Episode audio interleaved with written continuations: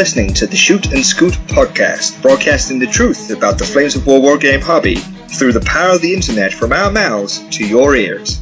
And now the host, Ben. Hey guys, thank you for joining us. As uh, Fez said, I am Ben, and of course that was Fez. Hello. And we're also joined by Duncan. Hello. And to round out the team of heroes, we have Lee. Hello. So Lee, what are we talking about today? Well, we're tonight we are looking at um, Fate of a Nation and Free Nations. There's a lot of nation going on. Um, and also we'll be looking at um, a new plastic venture from France. Cool. So, uh, before that, what's everyone been up to? In all fashion, me and Fez start as we went to the expo, I think Yeah, so. it's probably more interesting. Yeah. which is kind of the largest gaming convention in UK now. It's bigger Uh, than yeah. I think I think Well- I think it's bigger than it's three days, which makes it seem bigger than Salute. Yeah. Oh, it definitely is a probably. It's Yeah. definitely bigger than Salute. It's it's the largest general conve- gaming convention in the UK um, for everything that is unplugged. So tabletop wargaming, board gaming, card games, that kind of thing. It, it's a bit more board gaming than miniature gaming, though. Is I'd say. Yes. Yes, it wasn't always that way. Um, you used to have quite a lot of miniature games until they realised they took up a whole heap of room, and there are more people that like playing board games than they do little toy soldiers, which you know I never understood. I thought was a bit tragic.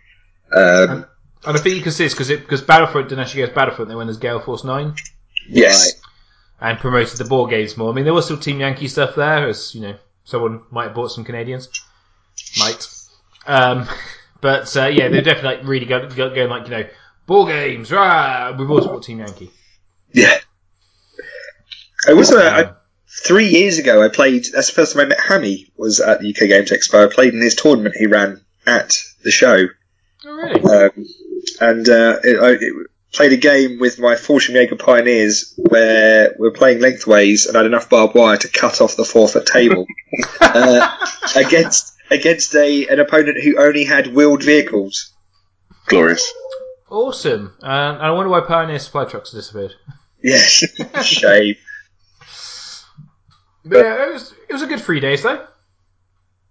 Yeah, the show the show just gets bigger and bigger every year. I mean, if if if you like gaming of you know if you're a fan of board games or card games, it's definitely worth making the trip down to, to Birmingham at the NEC.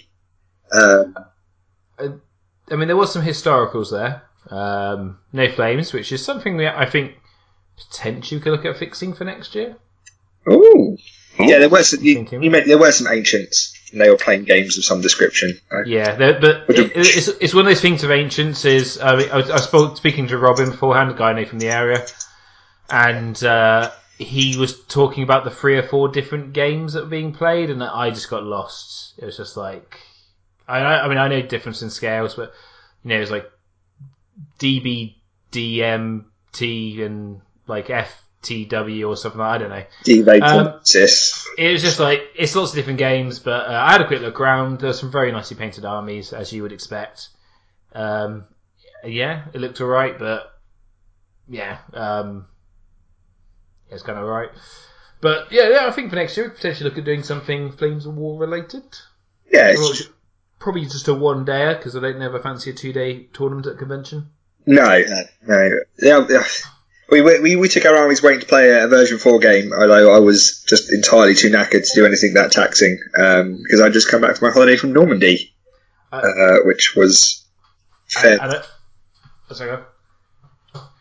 I, I was just going to say also, I think me and Alex were pretty much burnt out because on the first day we we had um, it's the first time me and Alex spent a day together without kids and without a tournament, and so we got very drunk and played a lot of board games because you know we didn't get to do it very often. He was then playing Armada the next day because you know he's a loser. yeah. Well, you know, he, I think he regretted that, but he was in it anyway. Well, when, when it all when it all, when it finished at eleven o'clock at night, yes. Yes. the Swiss. The Swiss finished at eleven o'clock at night. They had to come back. The four of them had to come back for the top four the next day. Oh my gosh. And, the best bit is, one guy said, "Oh, I can't," because they said, "Should we do the last game of Swiss tomorrow, so everyone can leave at like eight o'clock and get dinner and have a reasonable time?" One guy went, "I can't come back tomorrow." He then dropped for the last game. Oh. Oh no. yes. On a positive note, um, I been painting all day my uh, my tank destroyers uh, for Americans. Looking forward to the Flames of War Open Day. Are they almost done? Uh, well, I painted they're spray green. I painted the tracks black, which is an achievement for me. One more colour. One more colour. You got three colours. I just had serious painting block. It's been it's been a while since I've actually got the brushes out on anything focused, you know, and to do a whole army, even though it is just you know a really basic one in terms of in color schemes. It's just it was amazing how hard it was just to actually just get started, get going, and then kind of keep a pace going. I do find when I get a painting block, when you start, you actually kind of get through it fairly quickly. It's just starting.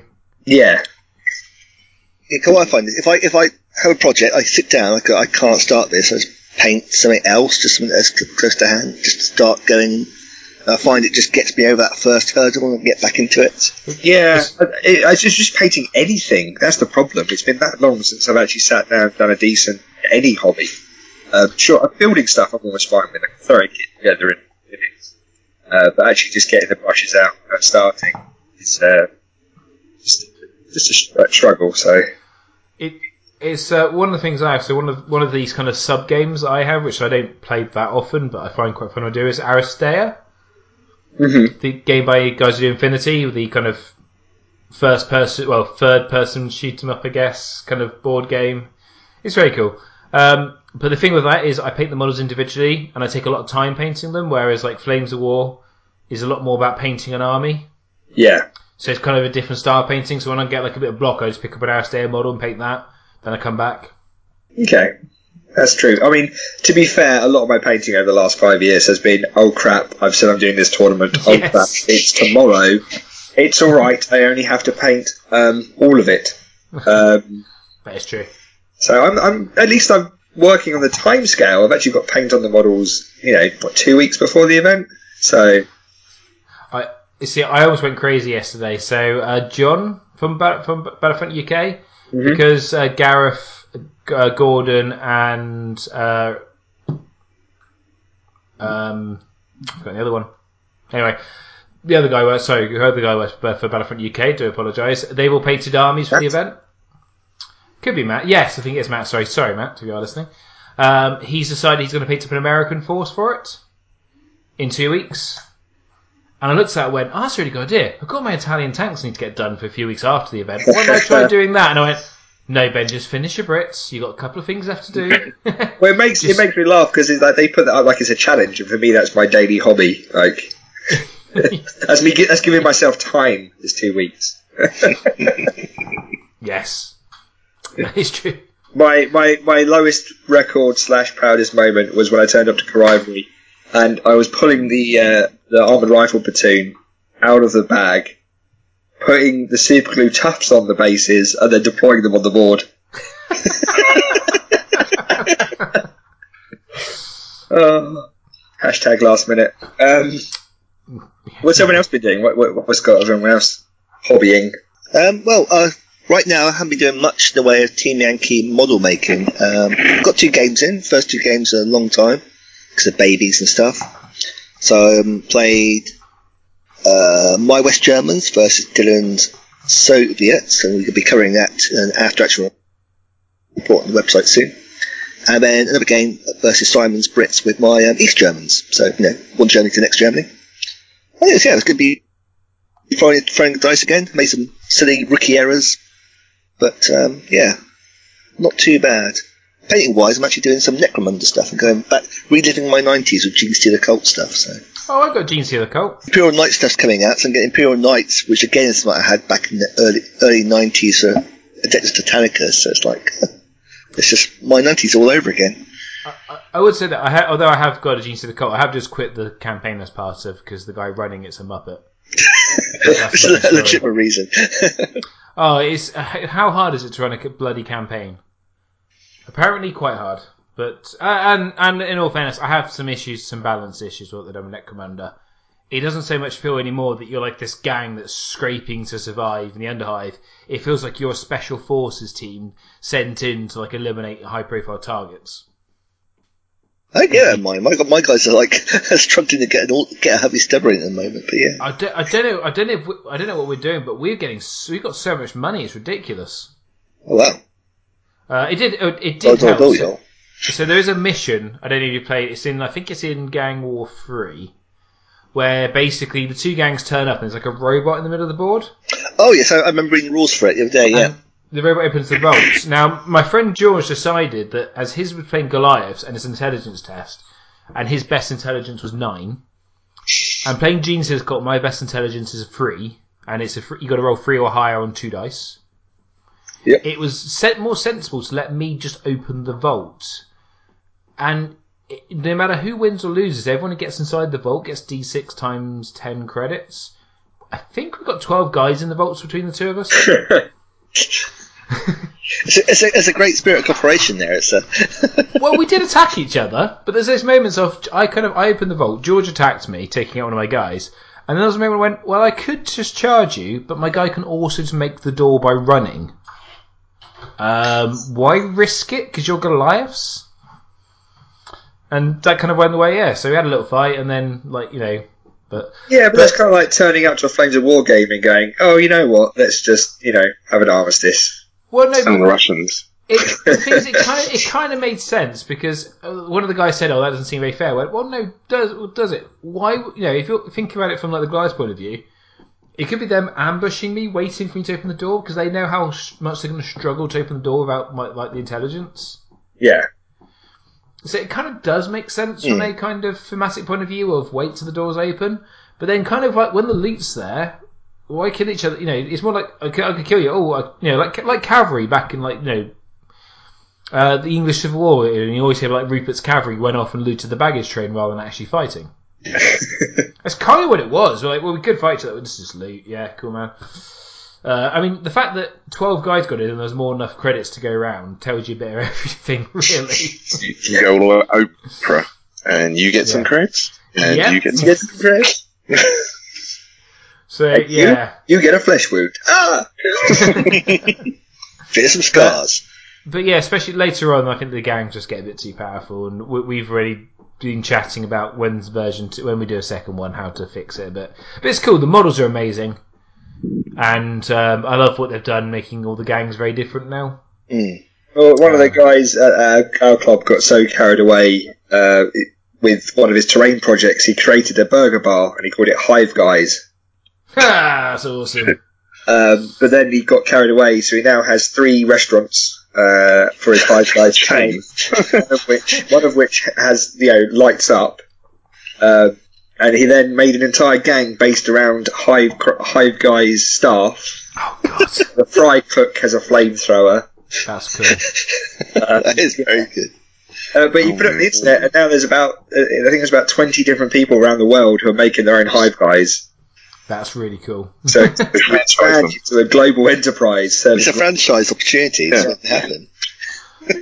Yeah, does he have a terrifying clown figure? Because I feel like he needs one. I know, I know that's not Five Guys, but I feel like there should just be some like sinister looking clown standing in the back somewhere. Well, like when Ronald McDonald was in Judge Dredd. Yeah, exactly. Yeah, and uh, what's his? What's the purple thing called as well? Uh, the Wimpy. Oh, no, no, it wasn't the Wimpy guy. I Uh, don't. His Grimace. That's a, just thinking of Family Guy. Yeah, So, Duncan, what have you been up to? I have been uh, pulling together some bits for my 21st Panzer for Normandy. So for the uh, Entoyment uh, tournament on the 11th of August, um, I've got some uh, 105 Lorraine Schleppers that I've got together. Um, I don't know if they're going to be any good. They're almost certainly not going to be. But uh, they've got Did their you already cool have these models? Maybe. I may have uh, panic buyed, panic buyed, panic bought um, three of them when uh, Battlefront said that they were going to stop doing the individual blisters of them for the re-release of V4. Oh, so, really? yeah, I was like, oh god, I better get some just in case. That's interesting. so I got three of them. Then I had the the 150s already for the desert. So I've got Can those. if I still buy them at all? Or are they? Uh, I don't know actually. I, I I don't know if you if they're still producing the blister for individual ones. Um, and I don't know actually if the 105 because the, the blister does the 105 gun and the 150, and I don't know if the box set's got both those gun options in it. Yeah. In all honesty, so I've got yeah, I've got three of them because that's the the minimum size you can take, and I've got the cool little uh, observer vehicle as well. That I'm currently working on, and then some bits for the 90th light for um, North Africa, based on the article I just wrote for um, upgrade, sort of rejigging my existing V3 army to V4, and uh, yeah, so I've got a couple of Stugs, um, and the 7.62 anti-tank guns and Dianas and stuff. Nice. Yeah. Yeah. It kind of would make sense to have the both barrels in the box, I guess. It would. It depends if they're on the same spin or not. Yeah, that's true. And I guess also, if you can't use them in mid-war, then I guess it's not like a plastic sprue where it has to be kind of be part of the No. Yeah. Well, Yeah. not, it comes back Take to the Phil. mold. I mean, if Take you, Phil in this conversation and ask him. Hmm. Just, just get a response. It's fine. Guy, that one random manufacturing thing that you probably have no idea or Yeah. care about at all. Yeah, you know it all, Phil. Come on. No, I, I, You're only I- I- asleep. What are you doing? I, I don't know, in all honesty, if it would, if they'd bother. I, I don't see why they would, because at the moment, um, there, there is still, you know, you can still get them, um, the blisters. There's still stock of them in the UK. Yeah. So, um, I mean, manufacturing stuff like that often comes down to what is on. You know, when you when you cast it and you run the mold, what bits are on that mold. yeah, Often tends to be the way that you you end up with weird things where you have a ton of one component because you've. Or when it was in production, you needed the you put the wheels of this on this other one, um, and then you end up with a load of excess stuff you don't need. And if it's if it's white metal, it's not a problem. You can break it down and use it again. Um, but it, that's that tends to be the way that things, you know, especially like play mats. It's where you end up with a ton of really bad play mats because it just prints every time that you print the popular one because it's all done on the same thing. Um, yeah. I had to. Um, the other thing I had to engage with Battlefront on this week is uh, I had to engage cus- the wonderful customer service guys in the UK. So I had a, a Stug D with no barrel, unfortunately, but. oh, Yeah, I, I- I'm gonna start a rumor now because uh, you know Flames of War's dead because they, they've stopped making the Stug D or the Stug D is no longer in country. That's it. It's dead. that's it. It's game Um, over. Done. I, I had a hobby, hobby, hobby crisis with the bloody. Um, 'cause this is for the late war uh, tournament at uh, Entoyment that you're doing your Uh-oh. Crisis? Well, no, because we're talking about buying models. I was uh, thought, oh, I can get my Churchills on the board, and I realised that I wanted to have four M10s, but my late war British M10s are resin and metal, and the years that they've gone by, obviously now they're in plastic.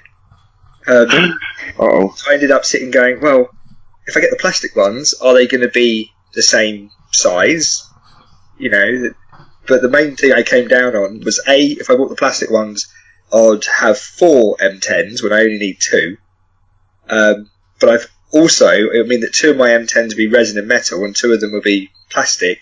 And I've had in uh, in 40k, I had a, a platoon of guy, a squad of Space Marines, half of which were metal and half of which were plastic, and I ended up just throwing them across the board. So I'd, I'd either, well, or, or dropping them. Because I'd either pick them up expecting them to be light and therefore drop them if they're metal, or pick them up expecting them to be heavy and end up throwing them across the board because they were plastic. Um, so I luckily managed to jump on and, uh, he says luckily, I mean I scoured about three websites and found a place that had, uh, well, Entoyment actually, hi Pete, uh, that had the, uh, the 17 pounders in stock. Was it Entoyment? No, it wasn't. Oh gosh. Sorry, Pete. yeah. Um, and then I bought an Auster as well for an AOP because it's an Auster model and I like aeroplanes. I, I do wonder if some of the um, mid-war stuff is, is going, or they're depleting the stocks of it now because the, the with the the Stug they've had to order it in from somewhere and it's going to be about three to four weeks to get a replacement in because there's none in country. So I was thinking, I was thinking, well, if they're releasing, you know, if the rumored release of the Eastern Front books is, well, not so much rumoured as they've said it on their website. yeah, I, I, you know, I'm a, I'm a risk adverse person at the best of the time, so okay, Uh, in all fact, yeah, okay. The rumoured, the rumoured definite happening. yeah, exactly, allegedly. Um, but you think that maybe they're going to take those single Stug Ds and maybe stick them in a box of four or something like that. Well, Or they need to. They need to do something.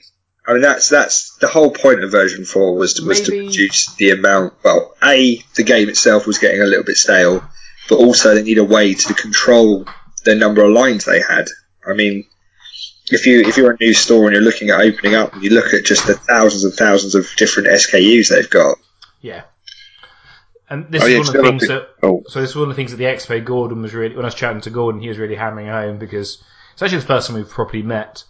But yeah, we're just chatting about it, and he said, "Yeah, it's one of the big things of version four is you know you see your shop, and you go, cool, um, where do you start? Whereas now it's a bit a bit easier because you kind of you know you got 20 boxes for the Americans, you've got 30 odd boxes for the Brits, most of which are plastic.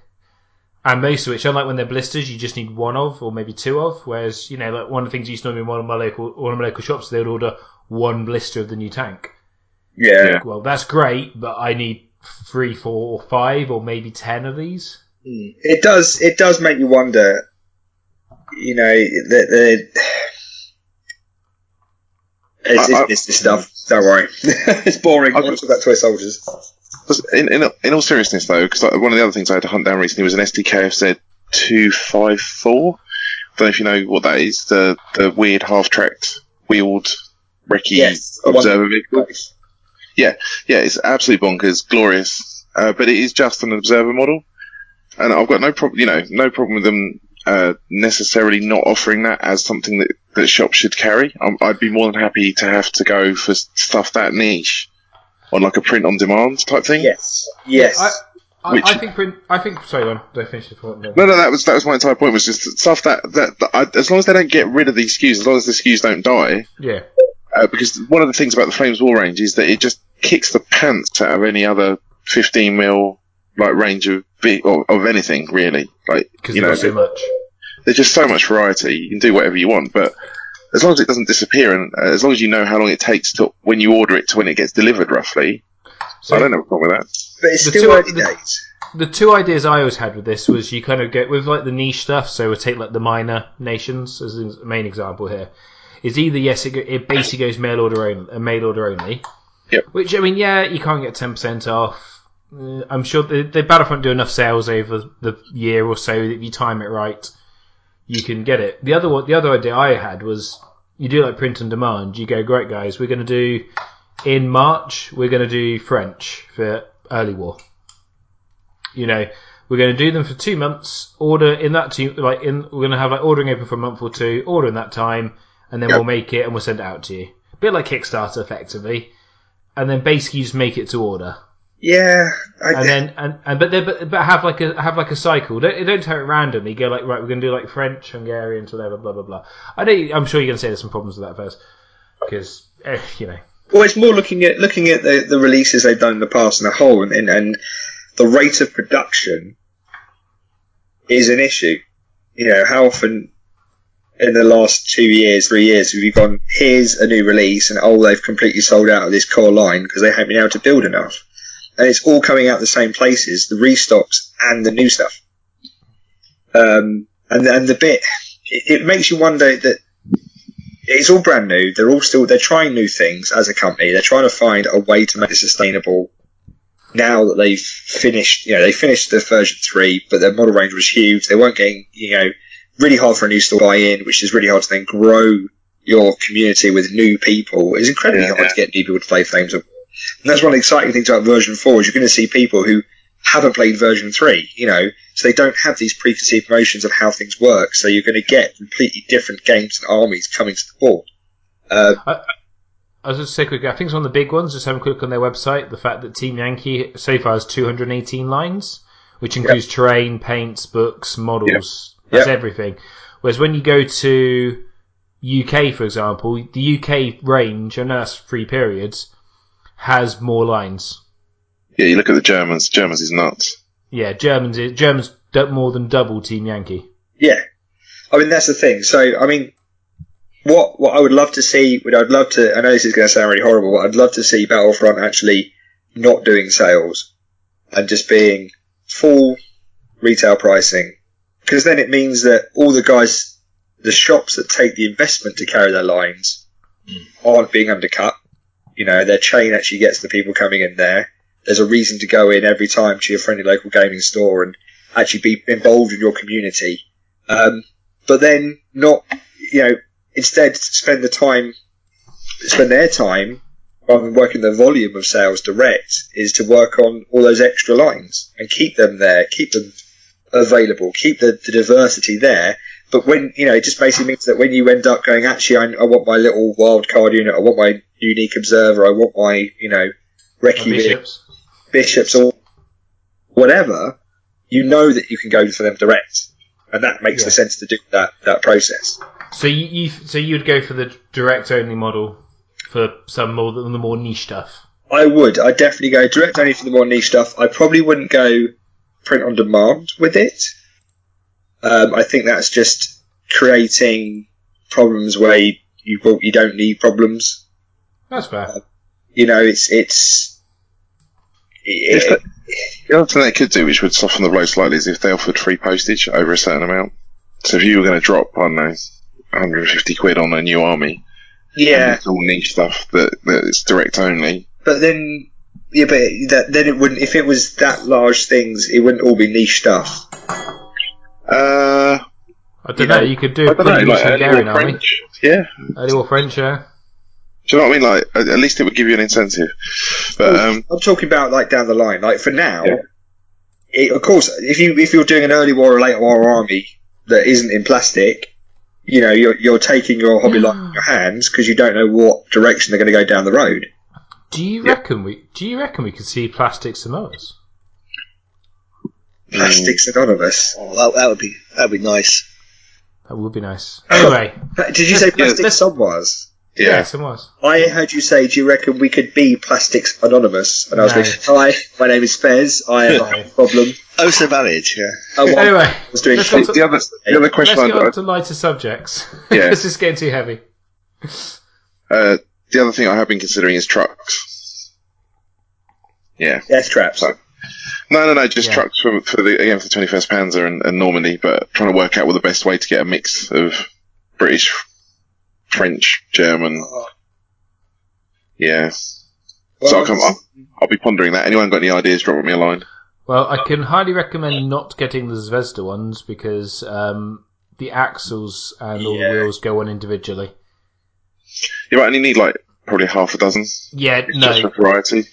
no, for that the the the Battlefront. Um, yeah, Well, the the Battlefront ones I love for their simplicity because they were drop their single drop castings on a resin Yeah. base. Um, I will be doing at some point a review on the PSC ones.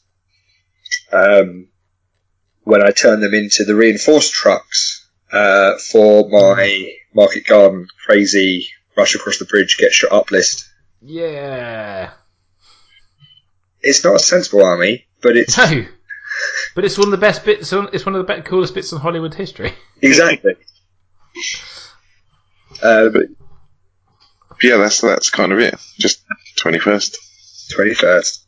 21st Uh, So just before we move on, obviously, as you have mentioned it, we we should say we are running a tournament in at Entoyment in the new shop in Poole, as it will be then to and moved, uh, which is going to be fifteen fifty late war, Woo! which obviously Fez is looking at Churchill's, as mentioned. Uh, Duncan's looking at twenty first Panzer, and I had bought a T thirty four army for it until moving on to a new section. We saw today, and I don't think they're going to be out in time, so I'm probably still doing T34s. Um, plastic Panzer 470s by Normandy Miniatures. Which is an Mm, interesting kit. Yeah, it does. Um, it does. Uh, Jagdpanzer for. Is it? Yeah, Jagdpanzer Yeah. four, Panzer Yeah. 470A and Panzer 470V. I, I do love the fact that the, the Panzer 470 has a better gun than the Jag Panzer 4. Yeah, it's, it's, it's yeah, it's a weird one. It's a because the Jagdpanzer you think would be the actual tank hunter, yeah, it's about the same as a Stug, and then the other ones, yeah, the ones I that think actually, it's um, I think it's a, it was a mistake, wasn't it? I think it was a, a, a mistake in type in whatever somewhere, and they kind of just went with it because it was late 1944, and I don't think they cared that much at that point.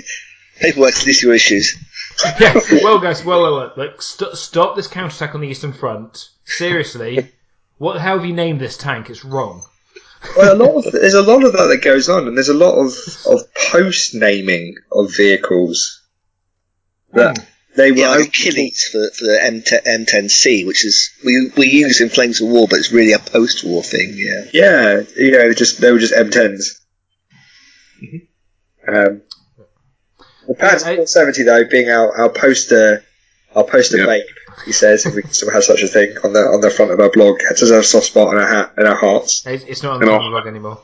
It's on on, our on the podcast. podcast. On the podcast, Yeah, not the blog. It used to be. On, it, used to be it used to be the logo of the blog, uh, and now it's some British soldiers marching forwards. You know, We should go back. We should we should bring bring back it. Bring it back. I know. Yeah. I, I, I much prefer it. Petition hashtag slave. Petition. Yeah. you agree with us? But yeah, no, it's uh, it's it's it's quite cool. Um, it's it's a nice kit. The fact that there's all three, well, all three variants, so to speak. Although one's technically not a variant of the other two, although kind of is. Yeah, uh, the only worrying thing, as someone point, you pointed out before we started, is the fact that they released the first pictures of this nine month, 11 months ago, and they're just started showing the plastic sprues. That's quite a long development cycle. When it's actually going to be out, could be an interesting discussion. do you want Yeah, your it's first. It's a first time kit. It's probably, they're probably having to learn all kinds of lessons doing it. But like I say, once we see pla- actual kits in hand, then we'll know it's a good thing. Hmm. is it time for the uh, the the fun flat Panzer fact of the show of the episode? Oh yes, the Flat Pants facts. Go on. The, the fun flat Panzer fact is that the uh, the original uh, Panzer 470 had a muzzle brake on the front of the the, the gun, um, which when they were hull down, you know, nicely cam- camouflaged, this really low silhouette tank hunter, perfect for the bocage. When it fired, the muzzle brake kicked up so much dust and dirt that it was almost pointless being camouflaged in the first place. Uh, so by the by the very quickly the crews just started unscrewing the muzzle brakes and then just leaving them on the you know just binning them basically. So which is why your late version flat uh, flat Panzers Panzer 470s don't have a muzzle brake. There you go. Hmm. Doing a quick Wikipedia search, apparently the Jag, the Panzer 470 is a direct variant of the Jagdpanzer 4. Is it? Direct, yeah, apparently that's what it says on here. It probably is, but I would hasten to say if we're going to do a flat Panzer fun fact every episode, Probably shouldn't burn them all in the probably should episode. burn them all at once. Also, it's like if you were the parent there out of those two, you, I think you'd be questioning the fidelity of your other partner. just, just, just saying that holding the two children next to each other, going, "Yeah, they're they're they're they're, they're the same." Is that because it's a hashtag slutty flat Panzer? Well, it's just a bit different, isn't it? I don't know. I'm suppose it's a Panzer IV chassis, I guess. There's also one of those armies I wanted to do was that was um, FHH. Um, with, the, with the A version, the, the sort of Yes. the, the Unreliable, stepchild the two. The the, uh, Yeah. the the duck, the the what's it? The, the, the duck that one was called, wasn't it? Yeah. Oh, dude, come on, that was next episode's. oh, Ben! Alright, I'm, I'm back. Spoilers. Change subject, change more 470 talk. And also looking, looking at the site, they've got um, an M8, um, great, not the M8, it's their, um, yeah, the, the Greyhound sort of family. Yeah, So, uh, M8, M8 Greyhound. They do the M20 as well. The That's it. The one.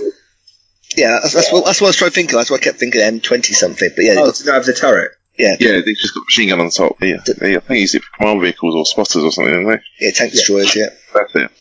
Yeah, So yeah, that's, Oh, that's that's quite cool. cool. and they're all, all hard plastic. It looks like it, yeah. I can't see anything. I don't, I don't know why you would do soft plastics in this day and age, but yeah, it looks like they're No. hard plastics. Oh, nice. Oh, when I say, when I say plastics, I mean like it's sort of 1980s Napoleonics, like really flexy stuff. Yeah.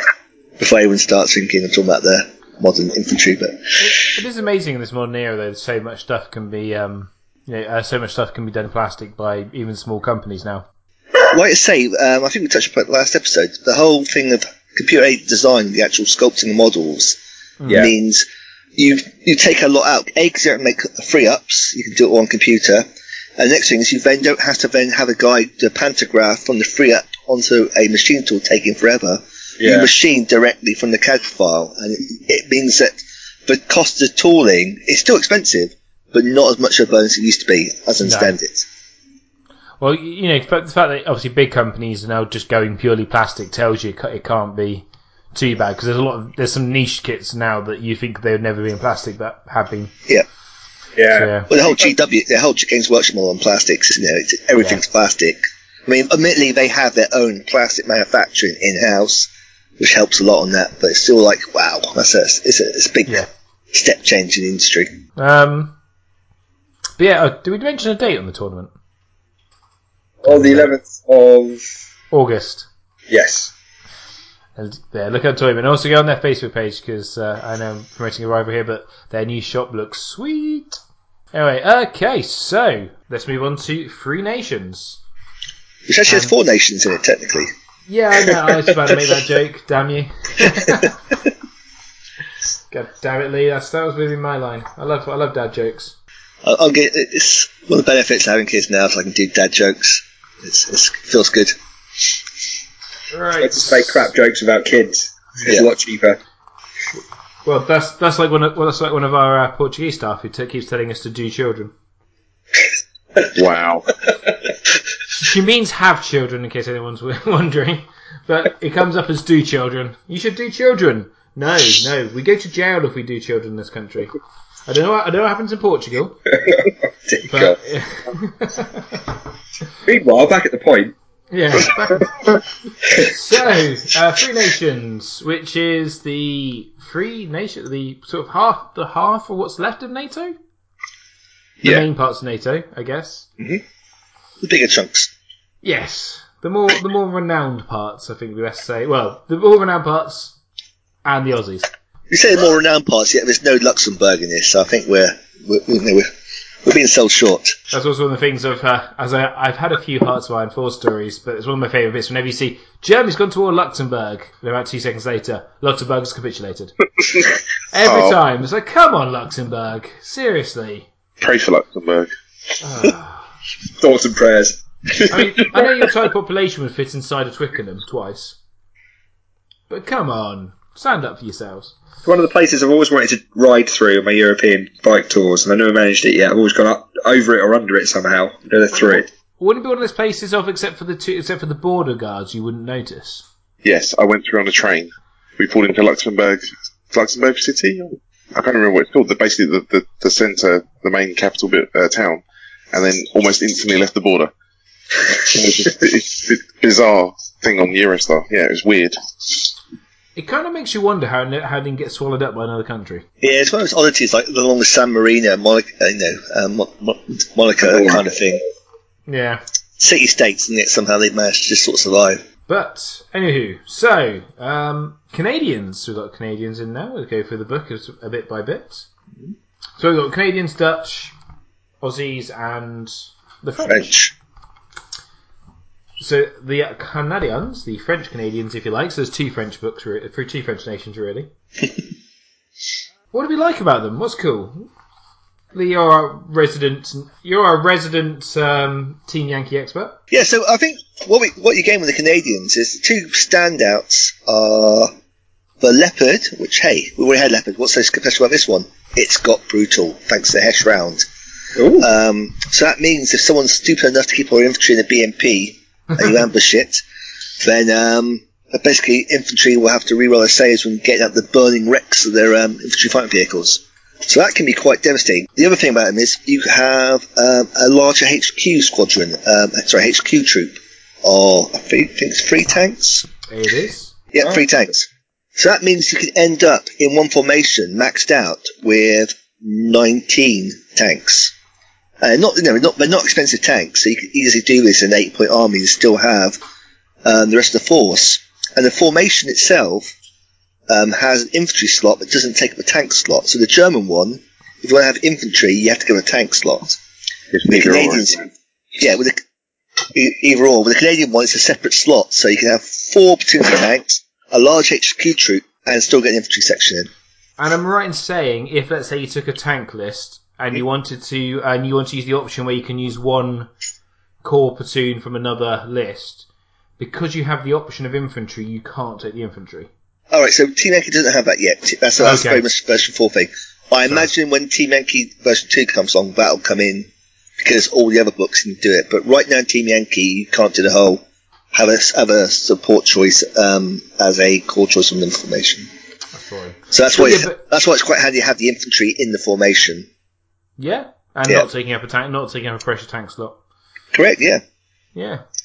And the other cool is the other cool thing the AA. Please tell me it's the AA. I think, as Fez shouted out, it is it is definitely the ADATs, um, which was basically the whole concept of uh, a line of sight, sorry, command line of sight missile can theoretically shoot a ground vehicle. So why not double down that and make it uh, penetrate 900 millimeters of rolled monster steel armor? Because it's a, it's a supersonic missile with a heat with a heat warhead, so it'll really kill aircraft. It'll really kill tanks. Lee, you had me at supersonic. And it's, like- it's laser guided as well, so it's not like radar or anything like. It's got a big radar on it, but it's all laser It's guided. a freaking laser. Freaking What's the AP on that? Twenty-four. 24. Three up Is that firepower. the highest in the game? I uh no, yeah, eight. The Mavericks were twenty-seven, I think, on the, on the A10. But It's, it's, it's the highest for a ground-based system, put that way. No. And I I also love the fact that let's make a let's make something that kills shoots on planes that can go through 900 millimeters of armor because the average plane has about 900 millimeters of armor. it is Soviet Russia. It sounds good. Uh, It's, it sounds devastating. It hasn't got any kind of special rule like, say, Hammerhead or anything that lets you stay on the ground. Nope. So, but what you got to do is just try and maximise your range because 64 inch range when it's firing at ground targets, which obviously outrange any other return fire beyond artillery. But a And six by four fire board, one as well. how many how many firelings you can find that long Yeah. to make Yeah. use of it? I Well, struggle with swing It's also it's also the minimum range of 16. yeah, Yeah. It And the is, rate of it is amphibious, so if you are playing that naval battle against BMPs, yeah. We're coming to the fate of nation, yeah. So you know, it's, uh, the heat special rule is that you count the side armor. No, no, no, you don't get plus one for long range. That's it. Yeah, it's guided, so you get the plus one for um, to hit either. So you know it's going to hit, it's going to kill, or it's going to penetrate. Um, Yeah. Firepower free. Most of the time, you're going to get a nice big flame mark on the target. What's the best front armor in the game at the moment? Um, 19, not less, 19 on the M, on the IPM one. If you're doing some sort of weird blue and blue game, So 20 at range if it didn't have heat. yeah. Yeah. So 90. It's always going to be 90. So, so it's penetrating it. It's penetrating everything a 66 percent of the time. Yeah. And the other one is getting a possible bail. Um, one thing I don't know if it's been covered yet uh, on the for on the Facebook page or anything, but the list in here says you can have up to six. Yeah. The card says you can only have up to four. Oh, Oh, interesting. Okay. Yeah. So I don't know if that's a mistake or not. Somewhere. I'm assuming the cards are done before the book. So, yeah, we- if we occasionally get, get this, this is why I don't like unit cards, 'cause you end up with this weird thing which one's right. But, um, but yeah, I, but I wouldn't be surprised if it is, the book's wrong, it is actually four in the units. Um, but Gepards are six in the units, so yeah, maybe, I don't know. yeah, I mean, Most of the time, you're going to take four because they're quite expensive, so it's, yeah, Yeah. five points. Five points for two. So yeah, I was about to say I, I thought I could have up to six, and I only bought four initially. good. so you don't- Um, you're, not, you're not out on that one. No, hopefully not. Yeah, I mean, they do look insanely cool. yeah. Um, they are amphibious, which I find is a great rule. Just I just remember I used to invent reasons that my amphibious chimeras of Warhammer 40,000 could go driving at sea. I'd, Yeah. I'd design boards that were like oil rigs. I- Oh, we once did a, we once did a naval landing scenario with Imperial Guard with Chimeras, It's like D-Day, but with like um, Chimeras coming on. Yeah. oh, that'd be so cool. I mean, even cooler now. We got like the Volt, like the the gunship. What are they called? Not not vultures. Uh, Valkyrie. Valkyries. Yeah. Have those guys hitting the rear areas, and it'd be even cooler yeah, we, now. we, we've done that in the club. It's been pretty cool. It'd be cool to do it in Team Yankee though. yes, yeah. I I want to do like some sort of big um, river crossing mission. Actually, having like try and get a river crossing beachhead after the bridges are down, Nice. using the amphib guys, but having like an engineer section try and build a bridge under fire and that kind of thing. That'd be so cool. Yeah. And plus, that'd be- plus Simon Pearson's a real eng- an ex-royal engineer, so it, it'd really make his day if we somehow got bridge building in. So rather rather than feed the trolls uh, when it comes to things like ADATs, what what what, what are their shortcomings? Um, they're expensive. You're never, you're always going to be in a position if you try and do one thing, you're not going to be able to do the other thing. Um, obviously, Yeah. if you shoot that air, you shoot aircraft turn before, you can't shoot ground targets next turn. They have no moving rate of fire either. No, well, No. uh, uh, same as all all SAMs and uh, tank guy weapons. Yeah, The other thing as well is if you don't kill what you hit, you're probably dead. Yes. I think that with, with sixty with a sixty inch range, You've probably got a turn before that's the case. But yeah, Yeah, but even even so, if you, you deploy 24 inches apart in most missions, Hmm. Yeah, they're probably going to be in range. And obviously, a lot of things in Team Yankee have very good moving and rate of fire. Yeah. So, yeah, I think you're probably dead if you don't. If Can you you don't- still smoke AA in Team Yankee? I Uh, believe so. Um, yeah, I think so. wait, wait. It has got a height. Smoke just have a height, so it does. co- I think it comes up. I don't know. I have to, I have to look it up. I can't think. Try and think. Just of using my old Flames of War version 3 tactics and just dropping a smoke bombardment on them and going, ha ha, I think the, the, the Oh, biggest problem is there if you have these guys sitting back, out of sight, like you do in most SAMs, you're basically paying a premium for an accent capability you're not going to use. yeah. Yeah. The, the other issue they have though is the other AA they've got is blowpipes, and that's a lot weaker. Yeah. So, but cool. So, um, anything else on the Canadians? We'll hit the, the, the French. Um, I don't think that. I think, I think that's it. I think one day Canada will take the world and we'll all be sold. Painting. Painting. Painting. Painting. Yep, they all have the same standard template colour scheme. they do. So you can't just go freehand crazy. Well, you can. Well, You can. You But- can. I- in all I'll just say fairness, this now so I can rip the crap out of Ben later. I gotta say, in all fairness, uh, from what I read, from, apparently according to the version for uh, Iron Fist book, the British tanks had a standard template, and I kind of still freehanded it, and it kind of looks alright because they kind of all look the same, Yeah, this is what we are have to. kind of different. But Yeah, but I thought that I thought the Canadians went even more crazy with the templates than the British. I mean, the Brits were just like kind of do the follow freehand kind of similar shapes. I thought that they actually had proper templates for the Canadians. well, if you follow one of uh, Chris from Battlefront's uh, video, I think it's when he did his Americans, he actually made a template for his vehicles. so I'm expecting the same from you then. Yeah. Um, there's uh, two chances of that. None and Sodall, and Sodall just left town. I think the only thing else to mention the Canadians is, is support. Um, they can actually have allied support from US or Germany. You have to choose one or the other.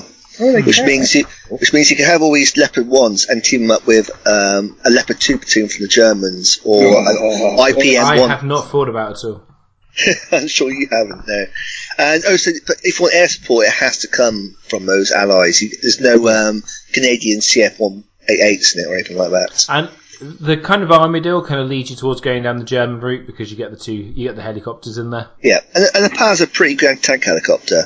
The problem is it hasn't got the um, versatility of the Cobra. It, it just has a much better tank. Um, Uh, the the main thing is you get tornadoes. Tornadoes are the best, are the coolest looking planes in Team Yankee at the moment. Come fight me if you disagree. And um, you get- the uh, the Lars rocket thing, which just looks sweet. I I, like don't know if it's any good. It- They it's- just look awesome. the best thing about the Lars is it drops smoke and it drops mines.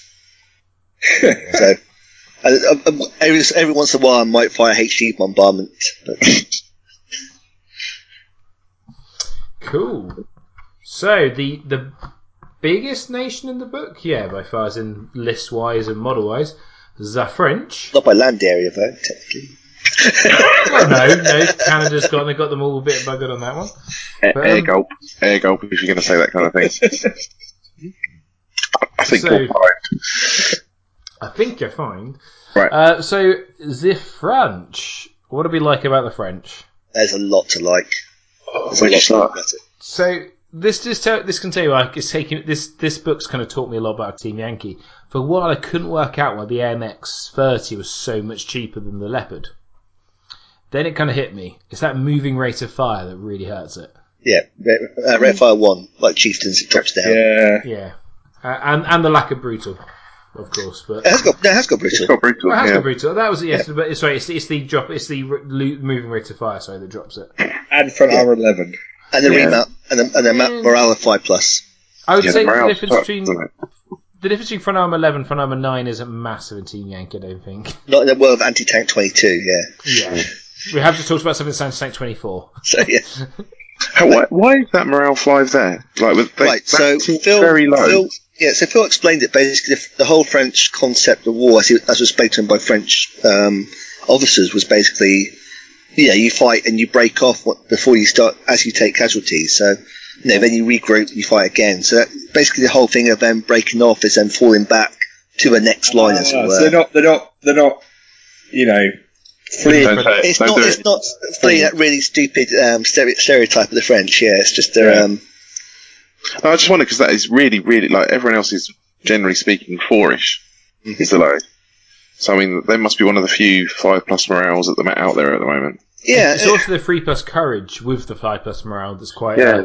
a, a stark Strange. change. So, so, that, so and that's what it is. So they'll, they'll do the whole lightning attack with the follow me's and that kind of thing. They've got a high skill for doing the maneuver Yeah. through blitz, but you have to use your force and you have to make sure you don't take casualties. You've got to pick your shot, jump forward, fire, and hope you kill everything. So there's no return fire, and then next time move around to the next position and repeat. Actually, this is the one of the best use I think I've seen of the, the splitting of the morale skill. Yes. and Yeah. it- it- Um, I think the Brits had it a bit in the desert as well, didn't they? Yeah, so I Yeah, think like- version, version yeah. 4 starts doing it with um, the whole splitting stats, and now Team Yankee is learning from that and doing the same. Because Hmm. a lot of early Team Yankee books don't really split the stats as such beyond assault. And it does have a 20 mil anti-helicopter gun. Yeah, co- I uh, uh, independent coaxial mount, yeah, 20 mil. That's his probably best feature is, is that ability to shoot down a head. The helicopters get a bit too close and just like, ah, boop. That's not what you want to hear if you're a mainline battle tank, though. That your best feature is your coaxial gun to shoot down helicopters. Well, I mean, the main, the main gun's not bad. It's no worse than a Leopard. It's only take 19 firepower to, like, say, brutal. You got a rangefinder, so you're not going to get the penalty for hitting that long range. Is Um, it, is it, do they still use these, by the way? No, they got replaced by the, the Leclercs. I believe there might still be some export ones. 'cause they, they did quite well in export sales. I- Is So the probably- clerk is the clerk the one with the bolt-on armor, so they can upgrade the armor? Well, the Leclerc is the only NATO tank with an autoloader. It's in the sort of the same sort of category as Leopard 2, that kind of thing. Very much a I'm trying to modern. think because there was one French tank where they where these, the armor was bolted on, and you could literally unbolt it and replace the armor so that they could keep upgrading it. Yeah, it could be Leclerc then. I, I must admit, I don't know. I'm sure Okay. Beans will explain it to me afterwards if he listens to this. So yeah, so the AMX, AMX is good, but it's, it's not the selling point for the French. All the all the IFV, IFV is just a marder basically. The selling point for the French is their um, I'm going to massively ruin the French now. The Escadron de Cavalier, Cavalier, Yeah. yes, Ah. yeah. So but it was basically the AMX 10 RC, um, Yes, a six wheel, exactly six wheeled armored car. Oh, that sounds good. It's got a 105mm main gun. What? Um, so basically, very much the same stats as for um, AMX 30 in terms of its gun, uh, but it's including the whole suffering the rate of fire drop on the move. Only thing different is its gun's got heat, so it's not quite as good on sidearm shots against um, stuff like the BDD armor on the T72 and the T64. But you know, it's it's it's quite expensive. What it is, it's nine, It's basically the same cost as three leopards at nine points. But you've got scout and you've got spearhead. So Yeah, you spearhead's going to put you in the right position. Scout means you're not get, you know, you don't need armor if you don't get hit. It's the, it's the old proverb. And that's what these things are really doing. They got decent um, mobility for a wheeled vehicle. So, you know, crawl is pretty good for a wheeled vehicle. Terrain dash 12 is, you know, pretty bad for a tank, but it's pretty good for wheeled. So yeah, I think the NX10, uh, NX10 RC is something to look at. I think a lot of people are talking about teaming that up, a, um, a formation of three of those, with a formation of the VAB company infantry, which are basically um, so VAB is a four-wheeled APC transport, and on the face of it, doesn't look that great. The big bonus of it is um, the actual infantry platoon is much bigger than its um, I- IFE carried version. It's got a really cool um, um, anti-tank capability in the form of the LRAC and Apilas um, disposable missiles. You can add a Milan team to it, so you get up to three. Um, you get one Milan team per company, uh, platoon, sorry, and then you get, the company itself has a Milan with eight Milan teams in. So Oh my. really exactly. So you team those. So you take those guys. You take the APCs. Uh, sorry, the, the armor cars, and then you take a bunch of the Mephisto anti-tank um, vehicles. So you have two two platoons of those, each of which has four VAB Mephisto anti-tank weapons, which have the hammerhead rule, so they can they stay on the ground when they shoot. And they got anti-tank 23, uh, 21, yeah, no, 23, sorry, yeah. So that's quite hard hitting. Uh, that's a really nice. No, it's a really nice combo. Unfortunately, it's all resin. Because Wow. um, obviously that's the classic. Yeah, it's, I mean, in some ways, the French might actually out-Brit the Brits when it comes to Milan. Well, yeah, I was just reading. It says in the in the fluff section, it says the French VAB mounted infantry battalions have 24 Milan anti-tank guided missile systems available in support. After you fire, do you have to roll to see if your country goes bankrupt? Uh, it's, you get you get to burn through your war stocks pretty quickly and missiles in scenario. That's for sure. Uh, that is definite. So yeah, that's the big highlights. I mean, for other thing to speak about is um, air-wise, you've got the really cool Mirage. Who doesn't love the Mirage? Uh, the French Mirage never is made a bad-looking aircraft. And then you have the Gazelle. And the Gazelle, Gazelles. Oh. the interesting about the Gazelle is not. There's two versions. There's the eight tank version, which is basically a bit like the um, PAH in the German, the power in the German force. Yep. The other version is the escort version, which is cannon armed, and it has the rule gunslinger, which means it can fire before reaction shots from the SAMs. So you open up, so basically you send your gazelles in, you send your escort one in first, it shoots that pesky um, platoon or Gopher platoon. It fires before they do the reaction shots and hopefully wipes them out because it's anti-tank six, firepower five. It's enough to bail a Shilka and it'll obviously kill the unarmored um, geckos quite This- easily. This is interesting. I'm just looking at it now. Yeah, The 20 mil gun, it has two stat lines. where it's moving or static. Yeah, Yeah, so if it's if it's halted, it's rate of fire three, it's a range twenty. 20 inch range. Um, but if it's moving, it's rate of fire two, but it's only eight inches of range. Yeah, A bit like um, how Hinds are always um, eight inch that kind of thing. Yeah, but they can. They're, they're always eight eight inch regardless if they stop. It's quite interesting that if you you know take some time to line up on your target, so to speak, you get the increased range. I think So I think yeah. four of these for four points as well. What's that's a bit of a steal to be honest. Having Yes, them roaming round. Come up with the, the hot arm version, so that's 20 points you spent on the helicopter contingent, which is about only four points more than you normally spend in like a, a German army. And like I say, you've got a much better defense against their um, enemy air. Because let's face it, most Soviet forces will always have at least a platoon of Shilkas, and often a platoon of Gophers. So filling out that anti-air, anti-air is a must all the time. So yeah, it's, it's some really interesting stuff in there. You got the whole, um, you got autoloader self-propelled artillery, which uses the same kit as the MX-30, which is quite cool. You got the um, Roland surface to air missile, and you've got the old favourite, the MX, AMX-13, but as an anti-aircraft cannon. Hey, Yeah. So, it's, like I say, the Fresh is really is probably a big highlight of the book in terms of what's interesting in there. It's probably what the, it's probably also the army it plays most differently to what's come before. I mean, for the Dutch and the Canadians aren't they played terribly differently to the um, West Germans, for example. But that um, Squadron of the Cavalry, has, there's nothing else really like it. Even the British CVRT squadron is very much different because obviously it's got the whole um, military tactical range and there's no hard hitting cannon on the striker missiles. So I think so. I think the um, French are probably if you already have a NATO army, the French are the one to look at as your second NATO army, just because they're the ones that play the most differently. Who who can they take as or who can take them as support as well? Because they might make an interesting uh, additional No. formation. Well, you can take a you can take one. There's rules in here for you can take Yeah. one um, formation from any other NATO force as an ally. But So um, can- So someone else ta- could take the armor cars. Yeah, Yeah, exactly. Yeah, so you could you could pair a British um, infantry um, formation with a French armored car formation. Yeah. That's cool. ooh, Approving Um, noises. yeah. I mean, obviously, the, the thing I, I love is uh, the AMX uh, 10s because it kind of reminds me of the Panhards from um, from World War Two. They look they have a very similar look, obviously, both being armored cars. Mhm. And that was also one of my favourite armies to use in early war. I like the Panhard. Yeah. Yeah, it just looks lovely. Mhm. Cool. So that's the French. Now on to the Dutch, who Yeah. also can have West German ally as support. Yep. They uh, no Americans this time. Only West Germans. That gives them their anti-tank air and their um, obviously tornadoes again, plus the Lars. Um, so big things with the, with the the Dutch, they get four lists, which means they're about as big as the French in terms of the number lists they get. But Leopard 2 and Leopard 1 squadrons are basically the same, it's just different tanks. Uh, The big three thing lists, that- you mean?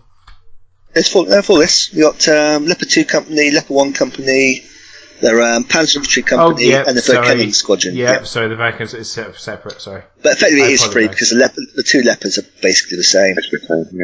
Um, the big thing is the Leopard 2, though. Um, it's two, basically a point cheaper per tank, so a full platoon of them is 40 points, um, compared to the West German equivalent of um, 44 points. Obviously, four points will buy you stuff. that saving will matter over over over a long enough time frame. Your pay, the reason they're cheaper is because obviously if they got a lower skill, only four plus, uh, low, and a lower morale of only four plus, not three plus. But when you're in a Leopard 2, you, you, I, I move 14. I don't care if I have to. I can't pass a blitz check. I don't, I don't need a blitz. Um, and if you if you bail my tank, then well done. You you, you probably deserve me to run, frankly. So Also, there uh, the Leopard ones are quite cool. The different turrets. yeah, they, visually they look very cool. I think the biggest problem I have with the Dutch leopards is they got a lower skill, a lower courage at the same points as the West German ones. It's like, well, you, they, they you couldn't find just a two point saving or something like that off them. It's it's like at that point, I might well just have an allied West uh, West German company. Actually, screw that. I'll have an allied Canadian company and have the brutal. Yeah. Yeah, I could see that. Yeah, Um, So- their their transport looks really cool though. yeah. So I, It's I my favourite. But I like the anti-tank version the most. Yeah, Yeah. I, I, I like I like the Dutch infantry company. I, I really uh, so basically their transport, the YPR seven six five, was um, made by the American FMC Corporation. They lost to Bradley, um, but because it was simpler and cheaper, it actually did quite well in the export market. The Turkish had it as well. I think the Koreans had it as well, maybe. There's definitely someone else. World War Two Japanese, isn't it? In, in Yeah, Yeah, yeah, it's visuals, yeah. Uh, but the thing about it is, it's got 25 millimeter guns, so it's got a bit more punch than the Marders with their 20 mils. Um, tank 8. Still firepower 5, but hey, bailing a BMP is, you know, that's still useful. The infantry, got Carl Gustav, which is always quite nice to see. Um, and like I say, the, the really good one is the anti-tank version. Um, not because it's really doing anything different to Hammerhead, but purely because it's called the PRAT Anti-Tank Peloton. because, yeah, That's the because best name in the game. I know, so it's a four strong platoon, so which is so it's going to be a lot more um, resistant to incoming fire than the two strong American platoons. it's like a truck as well, isn't it? Yeah, tow missile, to Attack 21, and it's going to be always be um, on the ground thanks to Hammerhead. Oh, And you got and you so you got Gepards, and who doesn't love Gepards? Just just for any people looking potential Team Yankee stuff for the future, the Turkish did use it, but they did not get them to 1992. oh, right, okay, yeah. So, doing a quick Wikipedia search. is that Yeah. a different radar on that Gepard? Yeah, so it's fitted up with um, Dutch um, a Dutch radar system. But basically, there's no difference in terms of game. Um, the biggest difference is they come in platoons of two or three. They can, they can have stingers attached, which got a bit more punch than the red eye missiles the West Germans used, firepower four on firepower five. So yeah, I, I, you, I, and that and that PTR, PRTL appears in all three tank lists, at, sorry, all two tank lists and the infantry list. So like Gepard's doing all their West German lists. Um, apparently, also Bel- the Belgians used it as well. Ah, Belgians, that's probably and it entered service in September 1985. So if Belgium was to get a list in NATO 2, the return of NATO, um, potentially, The yeah, the NATO, uh, potentially they have already got the um, the Yeah. potentially got some of the models for them I suspect Battlefront would use the whole because because the high intention stuff gets ordered early um, excuse. So yeah, they probably would have it because hey, it's in the range. Why not? Yeah, same reason like the, as we talk about the Canadian AA, which technically didn't see frontline service till 1989. But Yeah. obviously, if World War Two three was about to kick off, you might speed things up a little bit Yeah, because it is an alternative timeline. Hence, why the uh, Aussies are there. Richard. Um, what? and, and the last formation is Verkennings Eskadron, um, which is basically a bit like the American Armored Cav. So in real, so as I understand it, and hopefully some Dutch players will correct me if I'm wrong here. You basically had in real life you had a platoon that was basically four M113s and two patrols and two tanks. Uh, in Team Yankee, that gets split out into lots of small platoons, which is probably the biggest problem with the formation. That you got lots of two tank platoons, which with the morale system doesn't last you long once you get a guy bailed and stuff like that. Once one gets bailed, goodbye. it looks so cool because I really like the link. I really like the links in the M113 It CMV. look cool. It, it So it- it's one of those things I keep looking at, thinking I really kind of would like. I really kind of want to do it. Um, I also like to say it's got a mortar platoon, which in real life there'd be one mortar per platoon, and it's got an infantry platoon, which in real life would be one more infantry squad per platoon. They get grouped into their own platoons. You do get 11, well, 12 platoons in the one formation, though. Yeah, and you can have up to um, six leopard twos in theory, albeit in like three groups of two. So it's um, it's an interesting one. Uh, because of that little two platoons, I'm not sure how well we do in the game, but I really kind of want to do it just simply because the M113 and CMV. It does look pretty cool. It's like a chop, a, a, a low ride 1113 with a cannon Yeah. stuck on top. It's like the hot rod version. Yes. And like, and like I say, that cannon uh, again, eight tank, eight firepower five. So you can send your little these little two tank platoons around, and do, they can potentially do some damage to like um, self-propelled guns, you know, all those kind of rear area things like SAMs. So they got scout, they got spearhead, they can get into all those nooks and crannies. Hmm? So yeah, um, other than that, support-wise, it's never really of interest. It's just M109s, because M109s are the French fries of the NATO. They come with everything.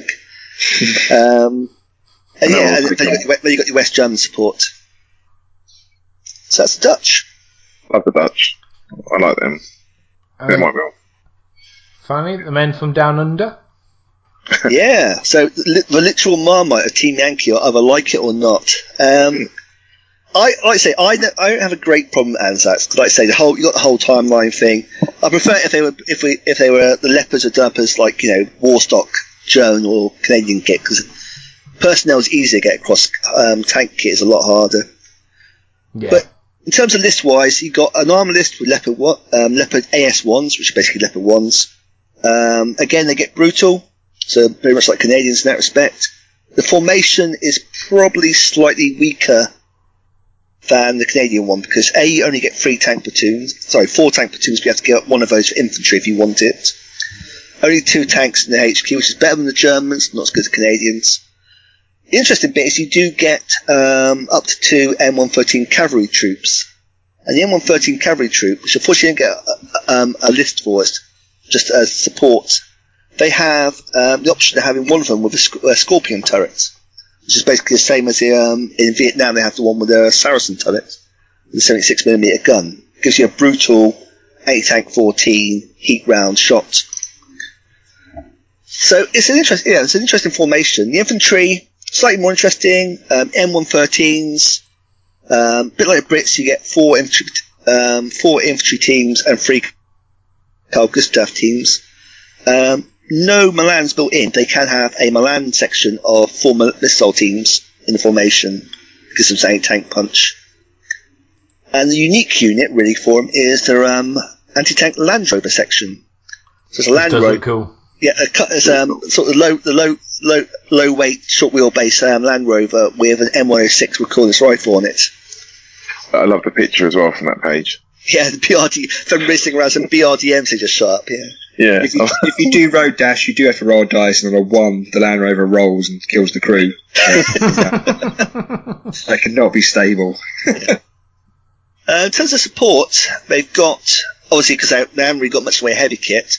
You get the New Zealand contribution, which is the, Sca- the Scorpion armored troop, which um, aren't really recce, but they're not a recce unit, more like a light tank unit. There's no scout. They have got spearhead, and um, your surface air missile is a two-team um, red eye section, um, red eye anti um, surface air missile. Which is none, basically. Yeah, um, but you, your main supports could be the British. You got you got the option of um, British support in this form of up to two platoons of Lynx HELARMs, a Harrier flight, and who doesn't love the Harrier? You got the Ah, tra- yes. Ra- Rapier, which is probably one of the most effective uh, surface-to-air missile systems in NATO for its points. Probably the game. It's, like- it, I, still argue it's undercosted. And then if you want artillery, it's going to to come from the British, It's either the Abbott, the 105, or the M109, the M155. It, so it's um, I look at it and I think, other than the British support, why they take this over the Canadians? But obviously, there's it's, it's going to have its fans, especially amongst the actual Anzac crowd on the Team Yankee group, who seem to be loving it. And it's not a bad formation. It's a lot. It's, and the M1, and like I say, you got the whole um, anti-tank Land Rovers. Who doesn't love Land Rovers? Uh, the one thing I would say, I understand why they got British support because probably of all They the would be up in the area. Yeah, up in the area. I do think it's a shame though because the the list is quite similar to Brits. I think it'd be quite cool if they did have German or um, American support, and maybe like the Canadians could have had like British support instead of one of the other ones, just to get some variety in there, just from literally a gaming point of view. Yeah, yeah. I mean, I, I think it's a- why. yeah, reality thing where the Canadians would be down in Centag or Southag with the French, Germans, Americans. That's why they get the French and German support. Yeah. Uh, sorry, German American support.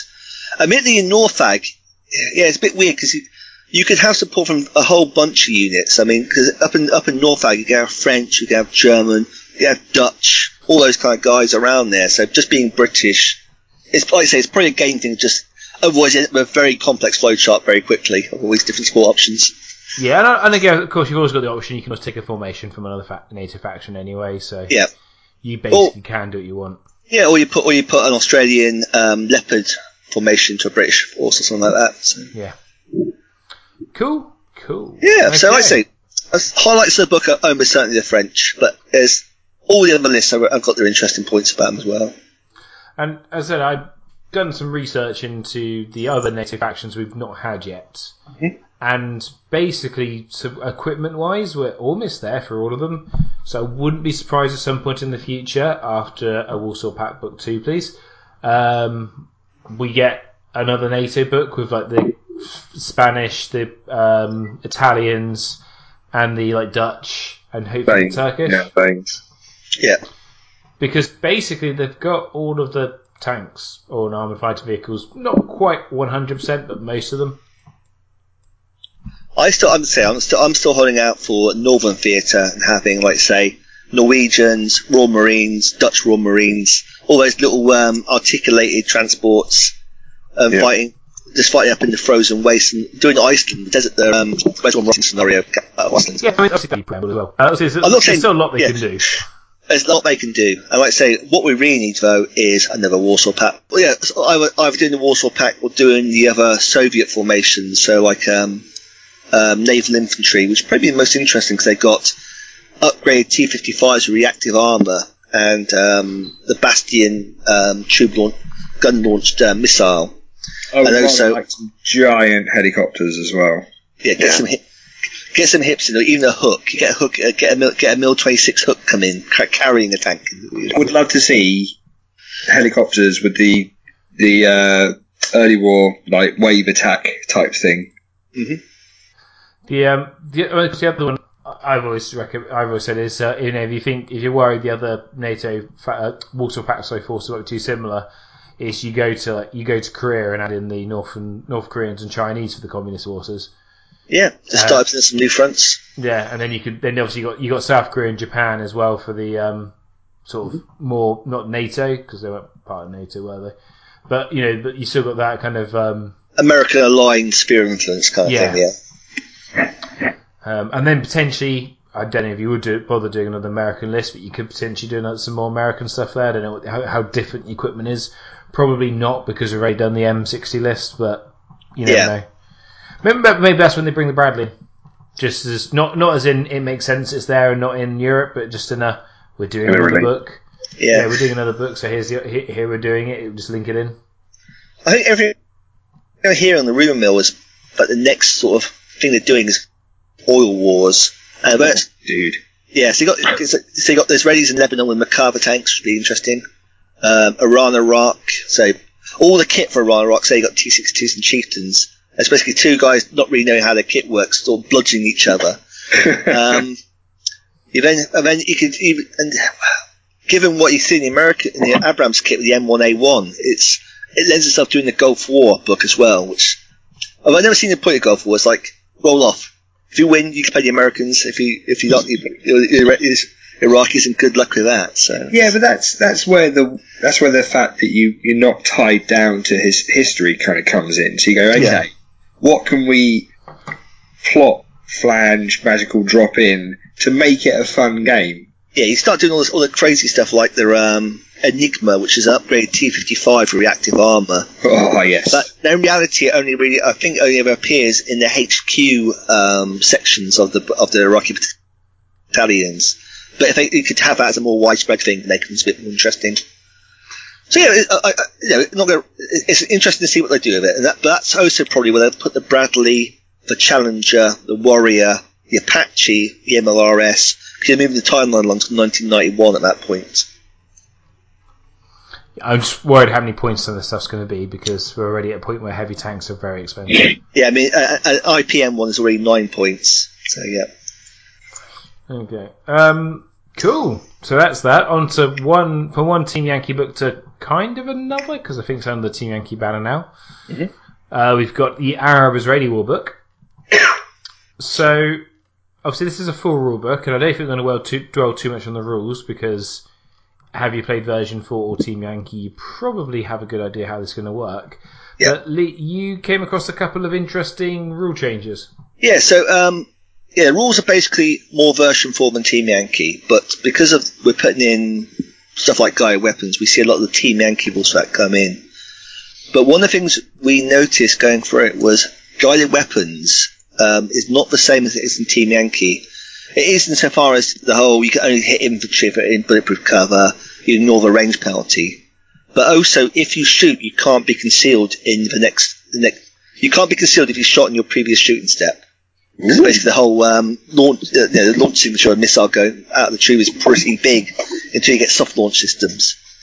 So interested to see if that's just for this, because like I say, at the time, missiles are a bit more um, brutal in their launch than they were later, or if it will be a more general thing to sort of combat the whole missile spam issue. And the other thing we see is um, how how infantry, um, sorry, transport attachments are dealt with.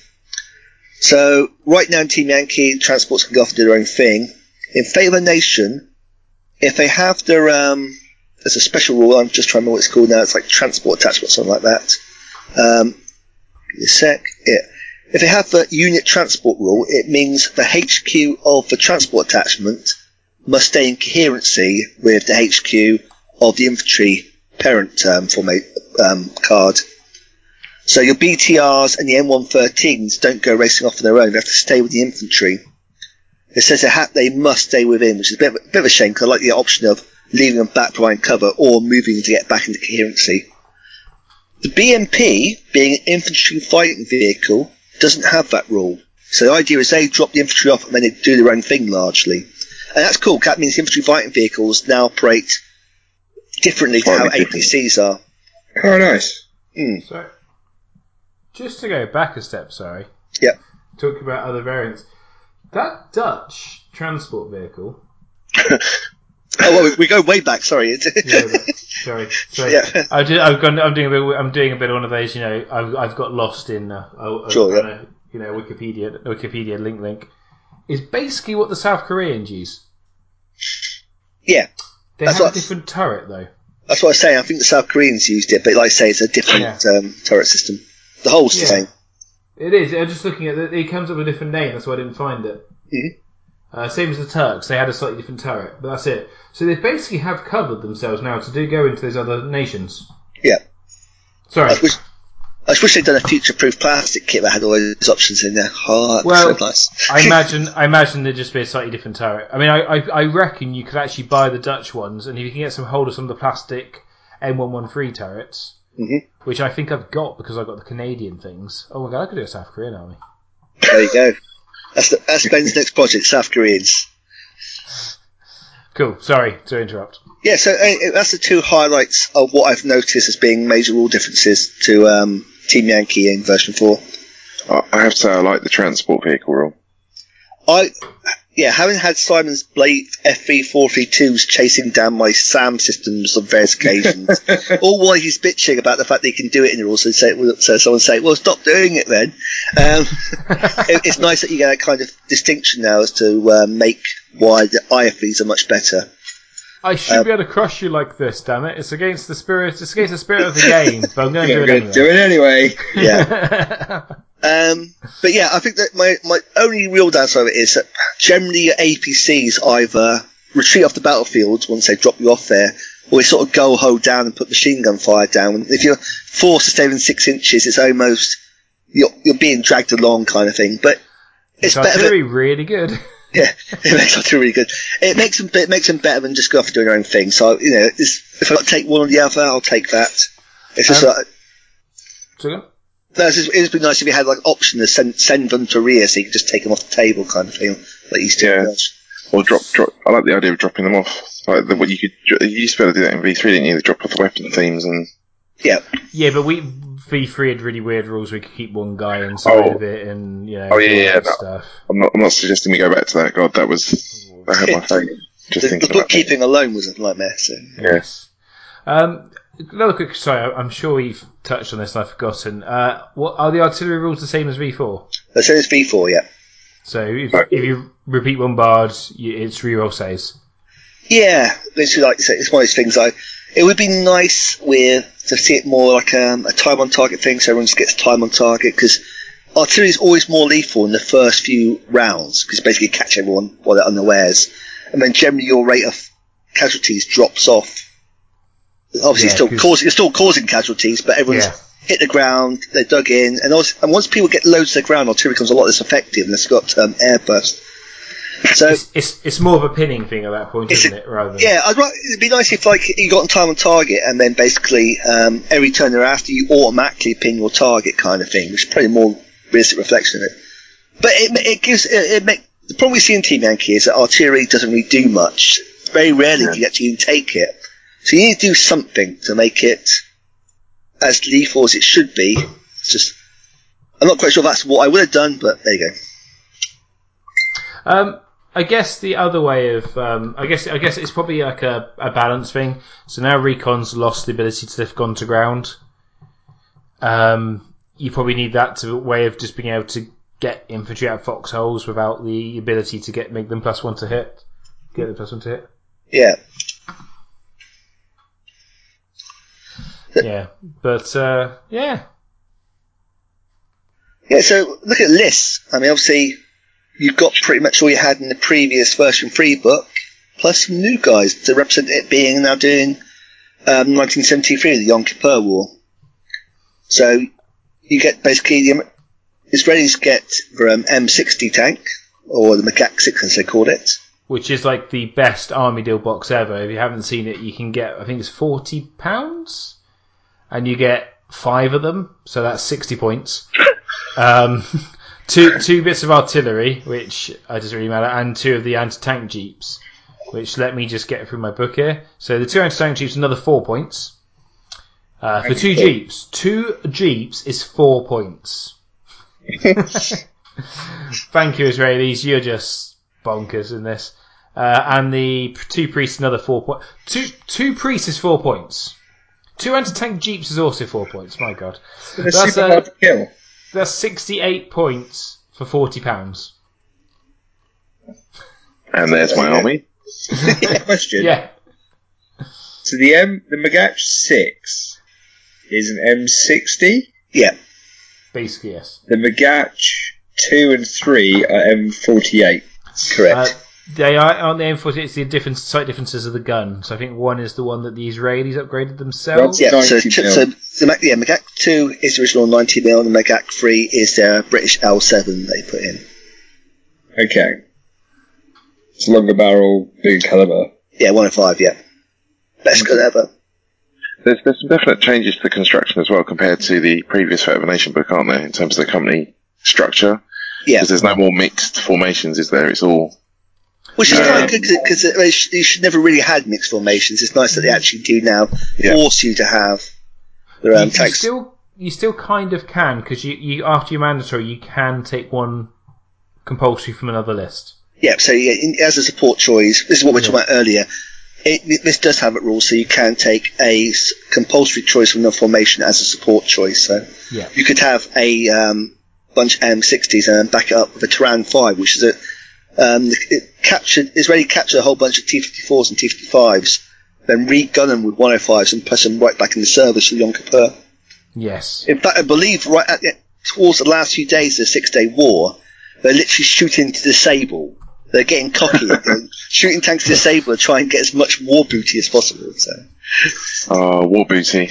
I, I, st- I still remember. Uh, was it the was it Deuce? Is it Deuce Nickenbacker? The guy who did like uh, Time Commanders and a few other a few other documentaries. Who's Yep. now who's actually now had a sex change. Yes. Uh, it was the most recent Time Commanders. Um, but yeah, I remember him doing. There was a documentary on the, on the Six Days War, and he's just there going. Military doctrine says that if you attack, you should outnumber your opponent three to one to you know have a good chance of succeeding. Yeah. The Israelis attacked the attacks in Sinai Desert. They were outnumbered three to one and were winning. it's just like, and you're saying, and they were being cocky and trying to disable tanks rather than kill them.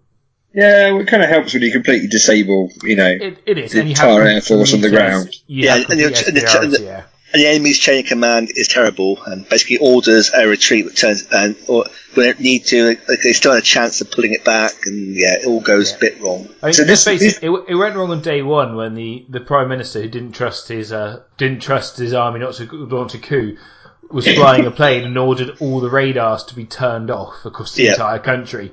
So the so the um, the Israeli air force attacks and isn't detect, literally is not detected till they're bombing the airfields. well, good. That's that was good timing there. The change, the change of formation thing has kind of scuppered me though, because I had from the original release, I got two boxes of the Magach ones and 2s a box of Centurions, um, and some Dassaults, along with a blister of the, the mech platoon. So I'm sitting here going, what originally I was going to put into one army and balance it out that way. I'm now sitting there going, right, so I need to commit to one type of tank. I they give us as a support choice, yeah. So yeah, Yeah. to choose one of those two that basically max up to an up to a formation. Yeah, but then I'm like, well, if I do that with this, I could use the other ones as Jordanians, or I could, good. you know, I love my AMXs. I don't know if I have one blister already. Do I get more? And yeah, I'm just at the moment my wallet's just screaming as I'm scrolling through these pages. Yeah. And the other, the, last thing that really gets introduced to these Israelis is for um, well, two last things. One is you get jeeps with tow missiles for 1973. So it's basically a jeep with a tow missile launched at the back. So it's got anti-tank 18, range 40 hit. So nice. Did they? And they didn't have the one one threes in the previous book, did they? Yeah, so, sorry, yeah, let's get the M113 infantry. And they basically, again, is kit they captured off the Jordanians bolstered by stuff they bought from the Americans. But oh, I should get some more of these, they're quite good. Though these half tracks. The Um, Arcrex do look a lot cooler with all the uh, do. wings. Yeah, the- that little, that weird little um, ball, ball socket machine gun on the front as well. Gun, yeah. The last thing we get in support is the Skyhawk. So um, the Israelis bought quite a lot of um, Skyhawk. Really cool, single seat, single engine aircraft. Um, big weight carriage for its size. Um, there isn't re- compared to the Mirage, stock Mirage is basically the same. It has the same weapons, the same morale, same points. What it gets, it gets to carry cluster bombs or napalm for a small cost. And who doesn't love sticky, hot sticky death? So um, the cluster bombs are quite handy if you didn't shot out in the open. Napalm more so against for um, in the in the actual dug in. They're both one shot, so you you know you burn, you use it and you lose it basically. And the cheap option is the is the Ouragan, which is the um, original French fighter you had. Um, it's cheaper because it's not a fast jet, and fast jet's quite important in this because if the enemy doesn't have a radar, so the difference between the Shilka and the um, ZSU-57, it has an extra penalty to hit. So being a fast jet ca- helps a lot. Oh, okay. Yeah. I, I took the uh, the non shilka because it had bigger barrels. Oh yeah, I mean it, got, it hits a lot harder, but um, but yeah, you will hit, you have a, a penalty to hit. And the Shilka comes in Yom Kippur anyway, so if you're doing Six Days War, then you know, that, Yeah. I think that's my, prob- my, problem in the book is that basically you have this mix of units from the two periods, Yeah. and the fluff text does say when stuff comes in, but it would be nice if it was like a logo or something. So if you try and pick a six day war company, it's a lot easier to work out rather than have fluff text. Yeah. Yeah, you just need a little badge, didn't it? Like a, a 67 badge and a 73 Yeah, but like how badge. Pacific had that, that kind of Yeah. thing in there, kind of thing. Yeah. No, that's still too confusing. Apparently, Oh, no. Oh, we, no. tri- we, tri- we triggered. We triggered him. Trigger warning. Did- yeah, don't, don't Sorry. get started on that one.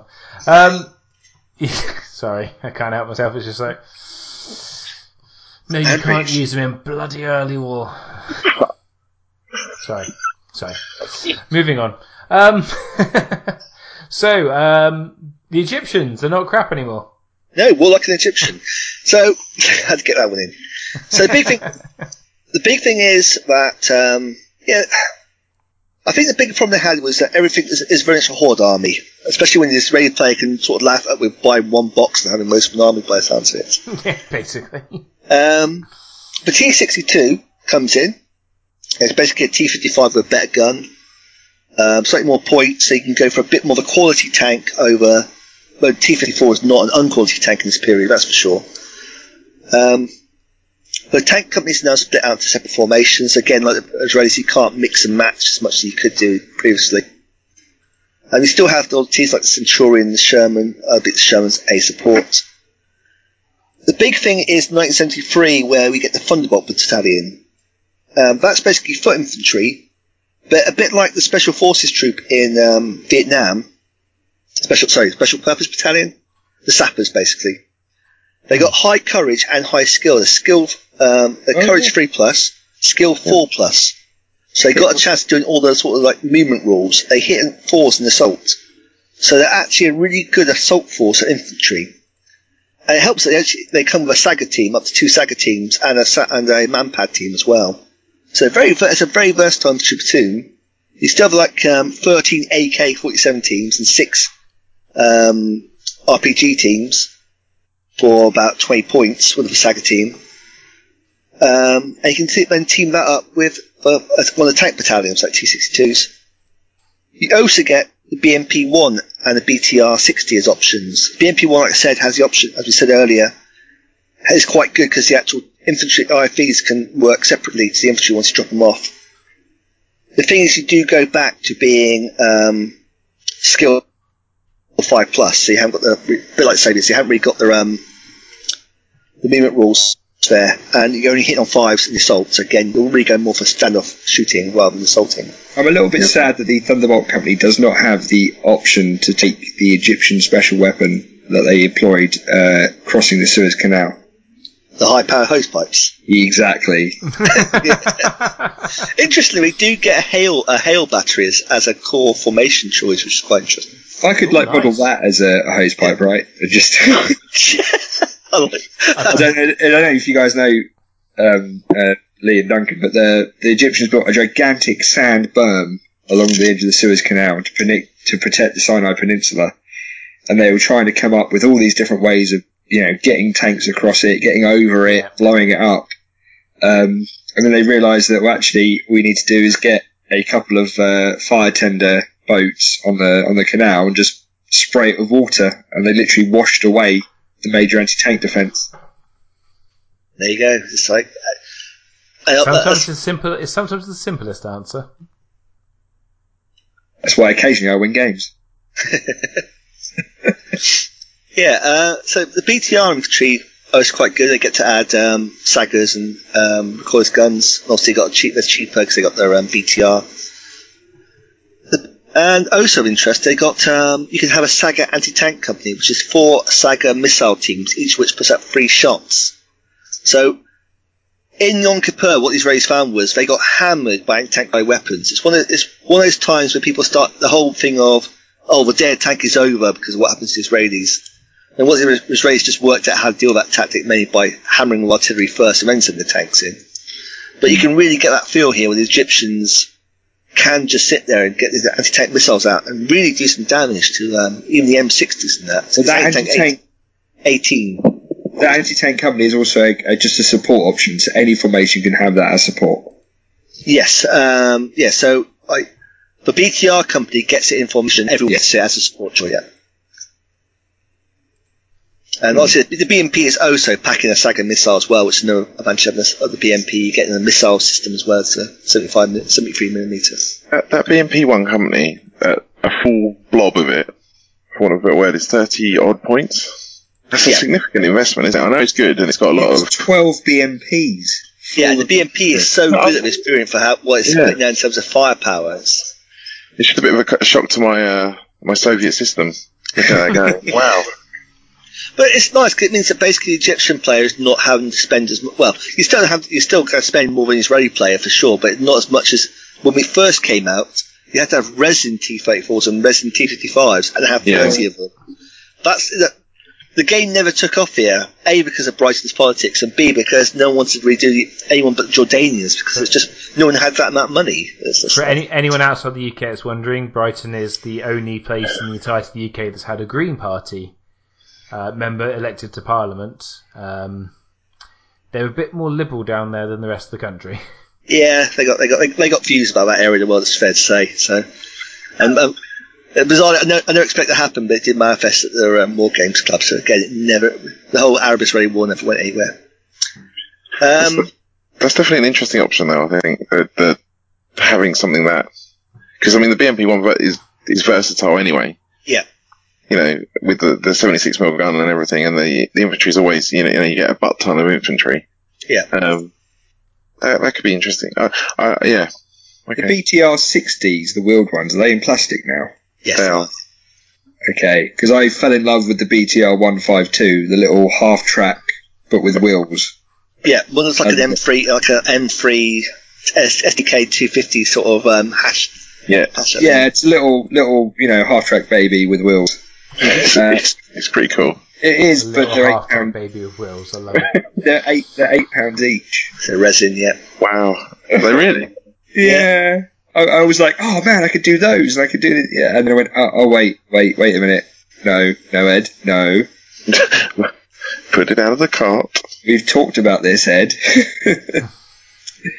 yeah, so Is, there- is there a difference in um, support options as well between the BTR and the BMP company? Yeah, so the, the BTR, BTR company gets the Saggers basically um, as a as a as a tank option. Yeah. and they also get the option of um,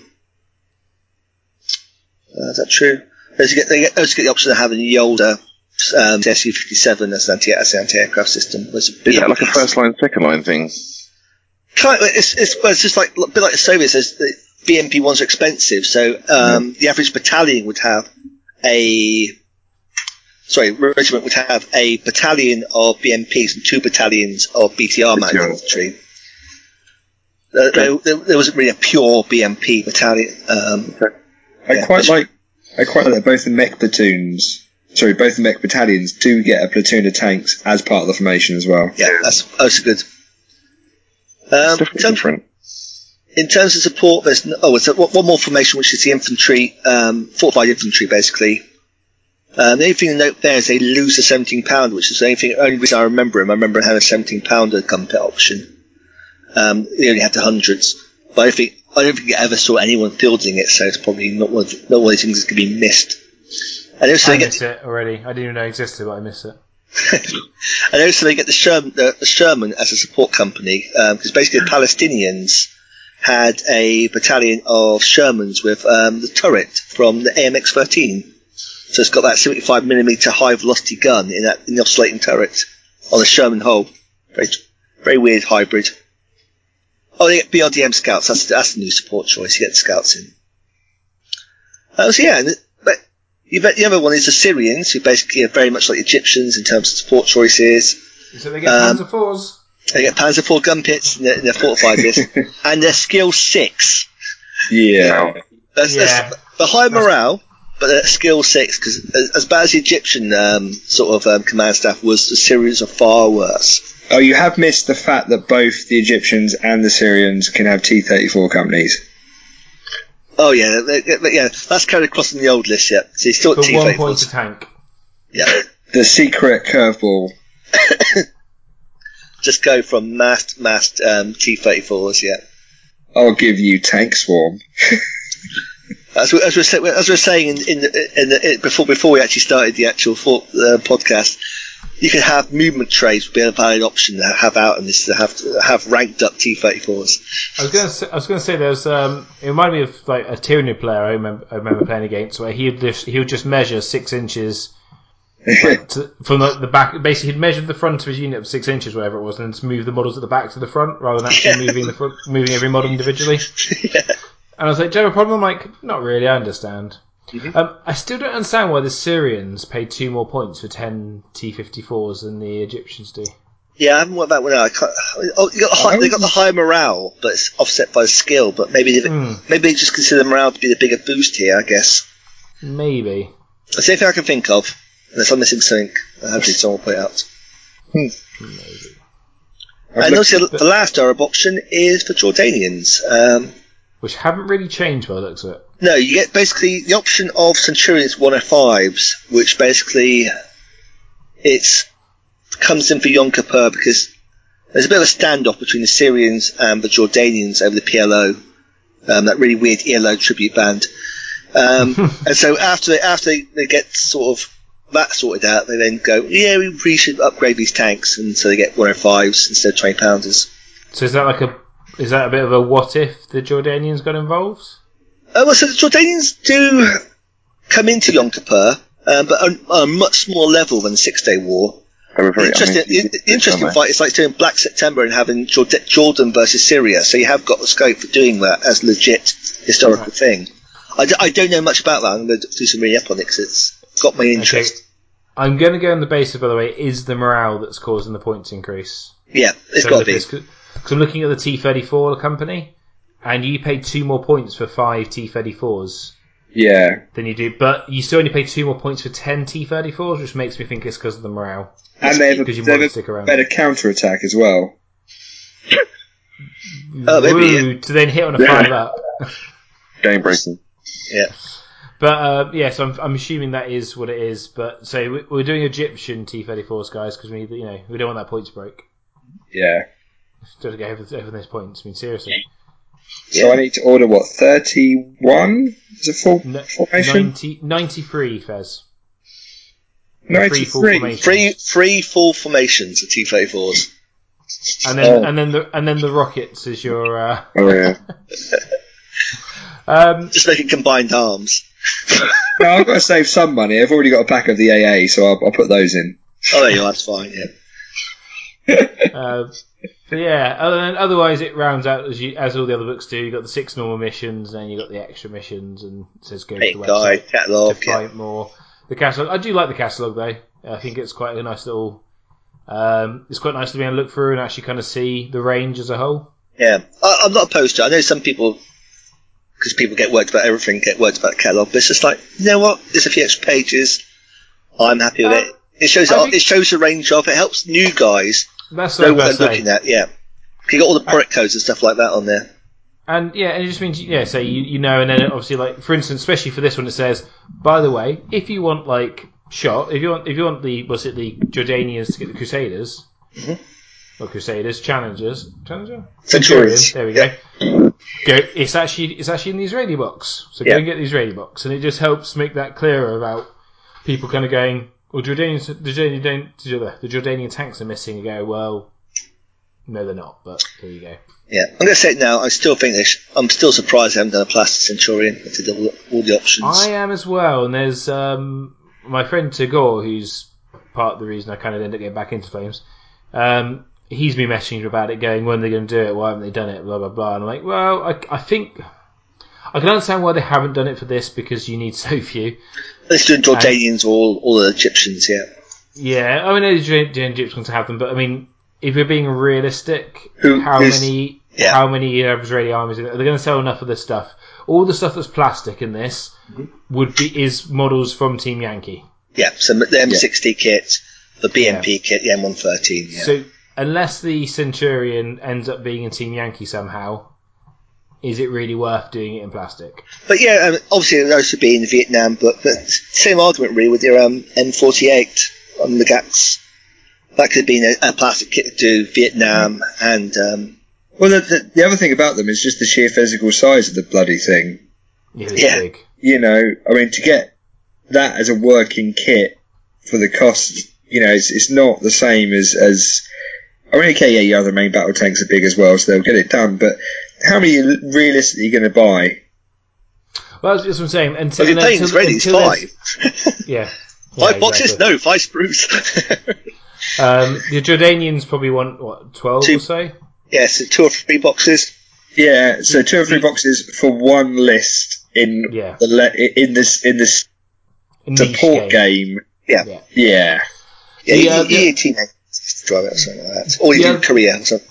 Yeah, yeah. So the other, the other one as well is um, I still think the Centurion is the best tank for this, having had a quick flick through. Except obviously for the sheer number of uh, T uh, T thirty fours you can hit on the table.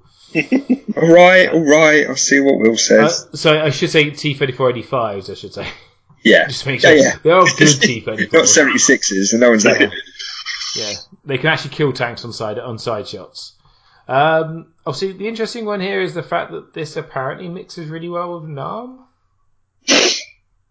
Yes, this is something me and Fez are talking about because you have the Riverine Force in Vietnam, and the BMP is amphibious.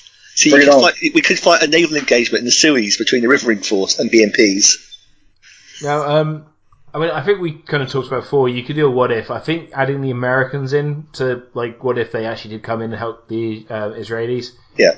That's probably kind of cool. Given the situation in 1973 where, you know, Israelis are really getting on the back foot from the initial attacks, send like the American, yeah, if you had a different president in, maybe they sent in the American airborne, so you used the Huey lists from their, uh, yeah. yeah, it's, there's a lot of interesting things, what ifs you could do with the whole You, stuff. I mean, you, uh, the, I mean, the infantry list would work as well, and so would the tank Yeah. list, I guess, for the Americans. And so, I mean, I'm not really sure the North Vietnamese and the uh, Viet Cong would work because obviously there are ambush rules in the middle of a desert. all these total complexes in the desert region. Listen. You boot And us also- up around. And also, they die. They was it born in the north to die in the south, except we've actually gone north to Egypt or Israel. No, they just went Um, south. They went really, really, really far south. so, Also, turning that round the other way. The, the, the Aussie, the actual Aussie um, Centurion actually do better because 8 tank 17 because it's got the sabot rounds. Yes. Whereas all, Yeah, whereas all the, all the 20 pounds in here are only 16. The- Uh, they've, and they, they've still not added in like the Koreans, have they, to Vietnam? No. No. Poor road, poor road, South Korea, and its contribution gets overlooked. It does. I mean, there's more of them than there were Aussies. Hashtag just saying. They didn't have cool slouch hats. You know, that's that's the differentiator. Fair point. Sorry, I take it all back. it's all about the headwear. Yeah, so um, that's pretty much Fate of the Nation, I think. I, I have a question. Yeah. The question is that Fate of the Nation was an Osprey publication, wasn't it? It is It is? now, yeah, It is now. like Nam. And yeah, Free Nation is obviously not. Is that No. correct? correct. So No, Free I- Nations Battlefront. Yeah. Oh, is Yeah. it? I thought it was Yeah. Osprey as well. So for, for No, that- so only like only like the spin-off books of Nam, uh, Fate of the Nation, and presumably Great War one day are being done in conjunction with Osprey. That's basically a distribution system, I, I believe, or something like that. They still say Battlefront in front, that kind of thing. Yeah, They say a Osprey weird as well, one. though, didn't they? Hmm? They say Battlefront and Osprey, don't they? Yeah, they, so Osprey on the spine by looks of it, uh, but Battlefront on the actual front cover, as it were, and Osprey Um, inside. And one of the things with these is obviously the fact that basically every single photo from here is like an old one from Battlefront, bar some of the old ones. Uh, you know, pretty much all like all the action shots are old Battlefront photos. I had, yeah, maybe I, I must have twigged on that one, so it could be. So um, I, I, there's not many pictures except for the rule examples. There's not many pictures I don't recognise. Just new kit, BMP in it. Yeah. Uh, yeah, obviously there's, there's one or two, but the majority of the pictures are all from the from the previous two publications. Okay. So um, I'm wonder I'm, I'm won- you know, wondering how much Osprey do. I, I yeah, as far as I think that just distribution only, but I, I, I, don't, I don't know the relationship. It's a really interesting one, and why Battlefront did it in the first place as well. It'd be an interesting discussion to have maybe at the open day or something like that. My, yeah, Just to my- pry my into it. Yes, would be that the book.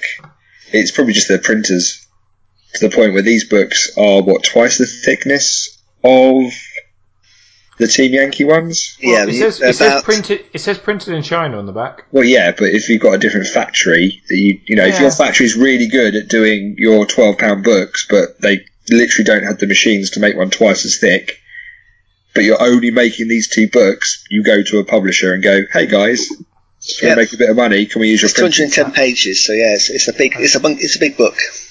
I'd, I'd, I'd say three books soon, but we'll see. Yeah, but three books out of how many you're going to be I doing? know, I know, I know. I'm being flippant. Come on, it's me. That's fine. No, it's just that I I was just thinking about that as we were going through. That was all because obviously the uh, Fate of the Nation stuff's got all the rules in the front, so I assumed it was. Yeah. Yeah, well, it's, it's always something that I remember. Say, Pete Pete said he wanted uh, uh, when we when we met up with him for, for, before Team Yankee was coming out, and the reason Team Yankee had its own rules in there, other than the fact obviously it's a different rule set, but the original idea for that was because they didn't want to have to use the World War II rule book Yeah. for a different game, and that kind of how this kind of thing came about. He wanted to have e- each era, so to speak, needs to have its own rule book, whether that's the rules come with the list like it does for Fate of a Nation and for Vietnam, or uh, it's a separate book like it is for Team Yankee and for uh, version 4, Flames of War. So, uh, you know, you, you, don't, you don't want to go like, you know, because it, it does make sense. I want to play Great War. What do I need? You need the Great War book. And what else do I need? You need the World War II rule book. Huh? Yeah. Really? It, it, it does make you feel a little bit like they missed the trick when they were standardising to have, you know, Flames of War rules and then to have just as a standalone, you know, set. Because then you could tweak each rule set separately rather than have to duplicate on everything. Well, you can kind of tweak each rule, set separate as well, because you can put add in extra rules for Fate of a Nation if you already wanted to. Well, we've already, they've already done that, haven't they? They've got Yeah. slightly different to Team Yankee. And and also a bit like kind of Team Yankee was a bit of a I wouldn't say a beta test for version four, but you know, it kind of probably was a bit of a test in some ways. Uh, you you do have that option again in here to um, you know, you can go like right, let's let's test some rules from T Yankee version two.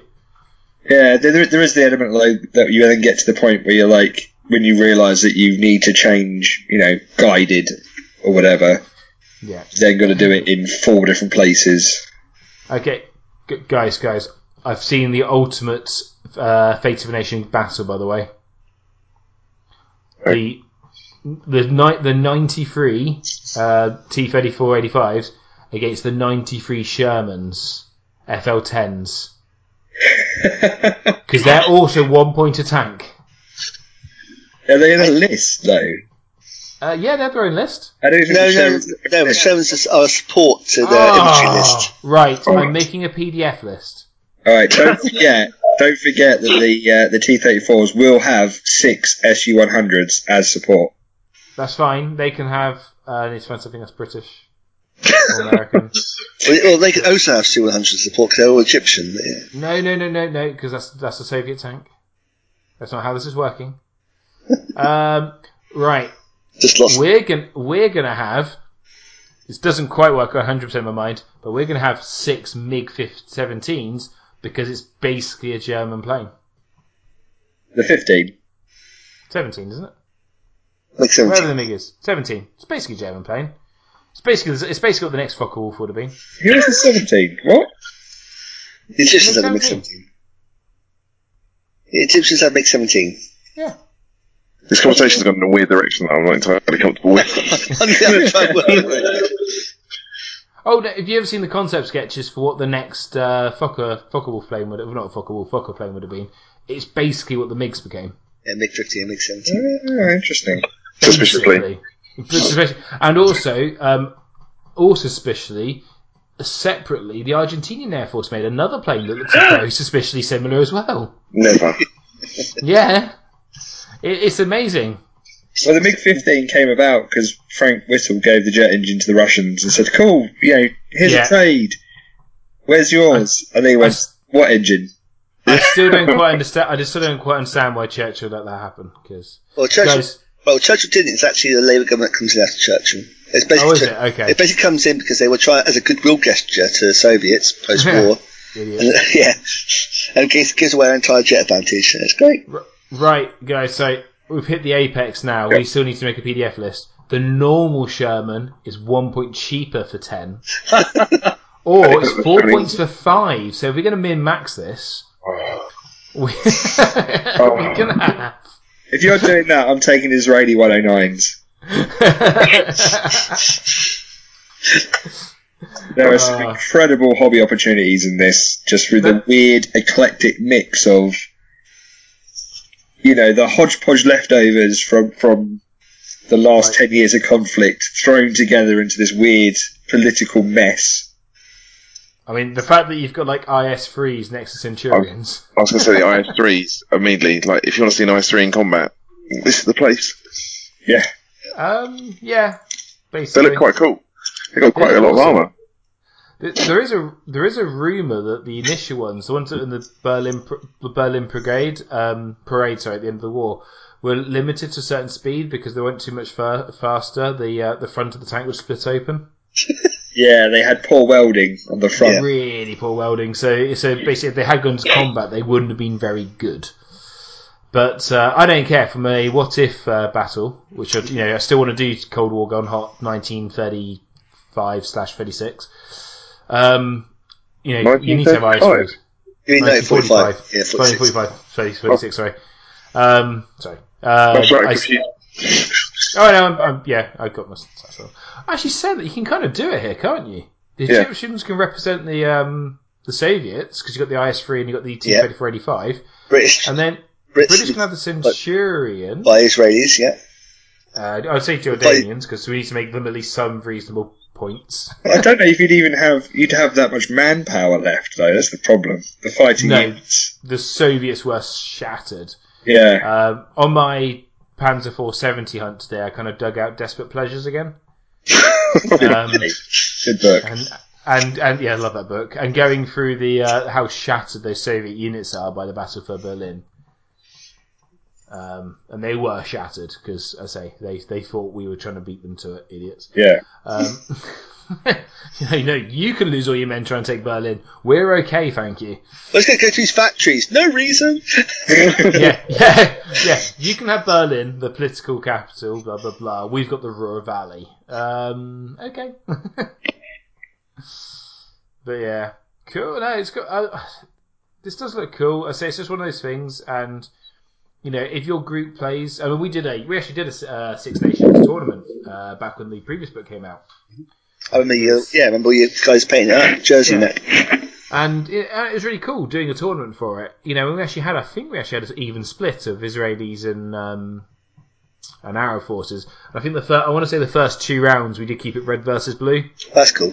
But good. obviously af- after that we had to kind of break it down a bit just because I I think the Israelis. I can't remember. One side took a kicking, and I don't think it was the. I'm pretty sure it was the.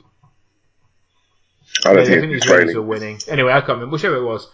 Um, and yeah, it's, it's really cool to play it. It's something kind kind of different, and I, I would I'd love to get sort of stuff out and do it with this, but obviously it's one of those things of making sure enough people in the local area actually play it, doing it as well, because there's nothing worse than the one guy who's I'm really excited about this game. I've bought everything. I've painted everything. Who wants to play? Hello. Silence. Hello? Hi, I'm here. I remember having to build Yeah. Flames of War up like that. Go down with a, fla- with a 40k army in one bag and a t- Flames of War army in the other bag, hoping to convert people to Flames of War, but if not playing 40k. So. Those are the Yeah. days. Give it some time. I mean, I'm, I'm, I mean, I'm excited to see. Uh, uh, when V4 first came out, everything was a little bit dire in the wargaming world. But now that GW is on a massive upswing, we're starting to see a real good influx of new hobbyists into the wargaming niche. And I would not be surprised if in six to eight months' time, with version 4, you know, mid-war kind of sort finding its swing and the way that they want to do it, that you start to get more, maybe more 9 to 12, but you start to see a real pickup in the Flames of War hobby. Hopefully. I- I, like, I, I I like to see that. I also think the Eastern Front's going to make a difference. Oh, hugely, yeah. With those Um, books, you've got the traditional, oh, okay, we've got, you know, Russians and Germans that we recognise. Because I mean, the desert was cool, but it is. I don't want to say it's niche, but it almost is. If that kind Yeah. of makes sense. Well, yeah, Um, the, the thing is, you can play Flames of War on 80% of usual tables if you're doing European theatre, because everyone has a grass map battlefield. Not everyone has desert battlefield and desert scenery. Yeah. Speak for yourself. Well, that's why I said not everyone, Ben. I know. I know. But yeah, it's, I- I, I, I do think that's going to be the big difference, and I think something we had a conversation with, and sorry, like, I'll a second, is Eastern Front is in mid-war to the desert, what kind of late war is to the other two periods. Yeah. It is the big seller at that point, because it is where the, you know, no disrespect to anyone who fought in North Africa or fought in Italy, but it is a bit, it is a sideshow. Um, really. You know, uh, there's some cool bits like Monte Cassino is a very cool iconic battle. Uh, Al Alamein is a cool battle for us Brits anyway. You know, you kind of got the Americans getting their first blood in Tunisia. There's, so there's, there's some really important stuff going on, but in the grand schemes of the war, it pales compared to Stalingrad, Kursk, and the Soviet counterattack after Kursk. I'm super excited that they chose to do mid-war first to kind of cut their teeth, figure out what they want to do, you know, and then by the time the first late war books start coming out, it's going to be awesome. And I think it's also one of those things of what by why mid war's best to start with, and I think this is a good point made by one of the guys from um, No Dice No Glory.